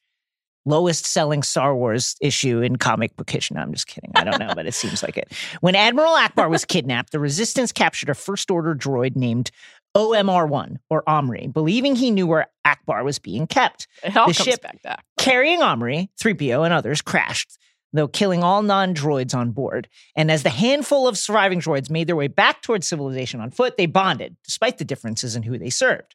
After some initial distaste, 3PO and Omri got along particularly well because they were both protocol droids. They commiserated over the tragedy of memory wipes for their kind and discussed the flashes of pre wipe memories they occasionally remembered, wisps of the past long forgotten. When a gang of tentacled beasts attacked the droids. Some were killed, and 3PO would have joined them if not for Omri pulling him free of the creature's grasp. 3PO lost an arm, but kept his life. Their new friendship was strengthened. They expressed a desire to be on the same side in the war, but fate did not cooperate. An acid rain storm hit the area soon after, and the two droids knew they wouldn't last long in the downpour. Omri divulged Ackbar's location to 3PO, then walked through the rain toward a ship he could use to signal the resistance and summon them to rescue 3PO before his parts melted away. Boy. As the rain pelted Omri's body, killing the droid, his true red color was revealed, and he successfully contacted Poe Dameron to pick up 3PO. That body all but disappeared, leaving only one arm, which 3PO would then adopt in memory of his friend behind. Although he was Tragic. like, I gotta get a new arm. I gotta get my old arm back in this movie. It's a it's a brief tribute. yeah, it's a Number seven. In addition to 3PO's red arm, another big question arises from this movie, thanks to a tease from a character within it. When Han asked Maz where she found Luke's lightsaber, as you heard us reference earlier, Yes. formerly Anakin's lightsaber, which was last seen, of course, falling from Luke's grasp on Bespin at the end of Empire Strikes Back, Maz slyly replies, A good question for another time, which is also what we say when we run out of time to prep binge mode. Mm-hmm. Well, we still don't know the answer. No Marvel comic is focused on the question, but it's possible that episode nine, The Rise of Skywalker, could be that another time. Because J.J. Abrams is, of course, back in the director's cockpit, and he seemed to have more he wanted to say about the saber in episode seven. Mm. One deleted scene had Maz, who in some drafts traveled back to the resistance base following the skirmish on Takodana, handing Leia her brother's old lightsaber. And that kernel of an idea could appear again in Rise of Skywalker because we've already seen Leia holding a lightsaber in the trailer as Abrams uses leftover footage from Force Awakens to give Carrie Fisher screen time in the new film. Plus, some sketches of The Force Awakens had the lightsaber playing an important role in the very first scene. In one version, as Mark Hamill told The Sun, the movie would have opened with Luke's severed hand still holding the lightsaber, flying through space and burning up as it entered the atmosphere of Jakku. Gnarly. Wow. But the lightsaber would continue to fall until it reached the planet's surface and was picked up by an unidentified hand. Now, That scene sounds pretty wild. A severed hand floating through space. But whether it might have played exactly that way or not, Abrams clearly has more ideas to explore about this crucial lightsaber's historic trajectory. Let's hope we learn more in episode nine. Number eight. Finally, a couple more items for our guy, J.J. Abrams, who gave plenty of thought to every item that appears on screen. For instance, when Kylo takes off his helmet and places it on what looks like a table of ashes, well, JJ said those are actually meant to be ashes. More specifically, Abrams told Entertainment Weekly, quote, the backstory is that the table has the ashes of the enemies he's killed. That's normal. It's warm and cuddly and That's wonderful. chill and normal and not at all completely psychotic. I might be out on Kylo.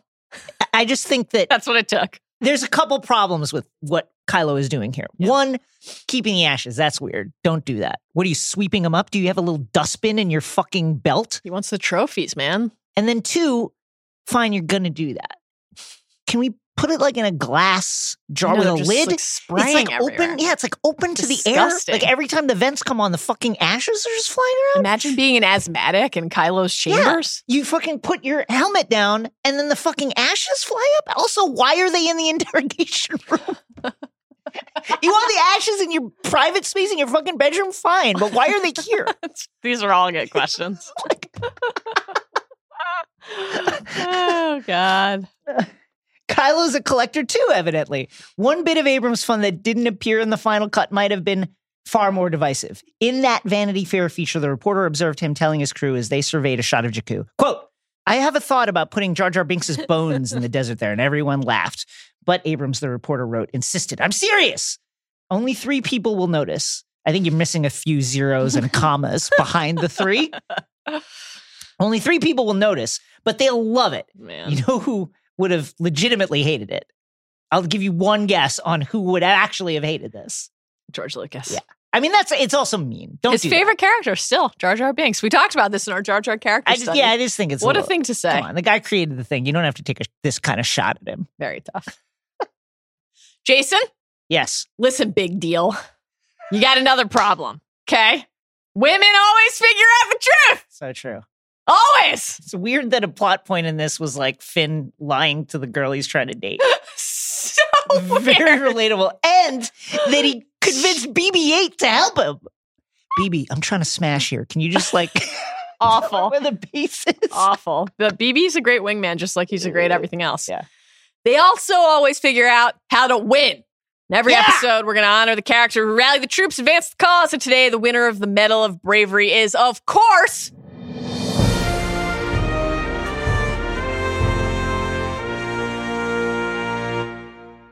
Rey. First of all, Give me those Adidas Rey NMDs. Is that not the first of all? Is that the second of I all? love, I, let me just say right now, anyone out there, absolutely love the NMDs. That's it. First, we have to pay Rey the highest compliment we can give anyone. She earned BB-8's love and loyalty immediately, freeing him from the clutches of Teedo, who just hates everyone apparently and is just like a poisonous presence on Jakku. Terrible. What else do you really need to know? Nothing. I'm set once I know that. But if you need more convincing, beyond that, Rey uh, became next gen Luke Skywalker, answered the call to adventure, the call of the Force, started to learn to tap into that great power. She is strong with the Force, as we hear from Kylo, who is not exactly easy to impress. She's even chosen by Anakin and Luke's former lightsaber in a way that would make Mr. Ollivander proud. Mm. Her showdowns with Kylo instantly established this relationship as a Star Wars gem. The stakes of their connection and the force of their chemistry, the force of their chemistry, lighting up the movie whether you ship them or think they're siblings or both. I mean, you know, we've had it both ways in thi- Yeah. this series. Why not do it again? Proud tradition. Or anything would be delighted. else. At Film's End, Rey, of course, still has a lot of questions about who she is, why, and how these things are happening to her. But amid that doubt, she displays really remarkable bravery and determination. She throws herself fully, wholly into a battle that just days prior felt like it had absolutely nothing to do with her. She bonds with Han and Finn and Leia and basically everyone else. And her courage resonated with someone else who the audience Rey's role as a female protagonist in a primary Star Wars film means a great deal to a great many. Yes. And we should raise our glasses in appreciation and celebration to Rey. To Rey, the Jedi who lived. Well, friends, no matter how much we fought, we've always hated watching you leave. Same goes for Isaac Lee and Zach Kram, our indispensable producer and researcher. We hope you had as much fun as we did today, that you're as excited as we are to hop back into the speeder, continue to explore the galaxy. You'll join us again next time for our deep dive to Star Wars Episode 8 The Last Jedi. Till then, remember the belonging you seek is not behind you, it is ahead.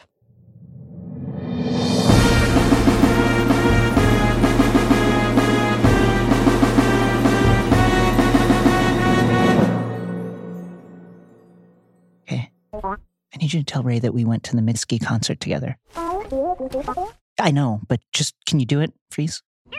Thank you. Also, tell her that I read The Goldfinch. I didn't actually finish, but I just need you to tell her that I finished it. How did it end? Qu- quickly? Okay, here she comes.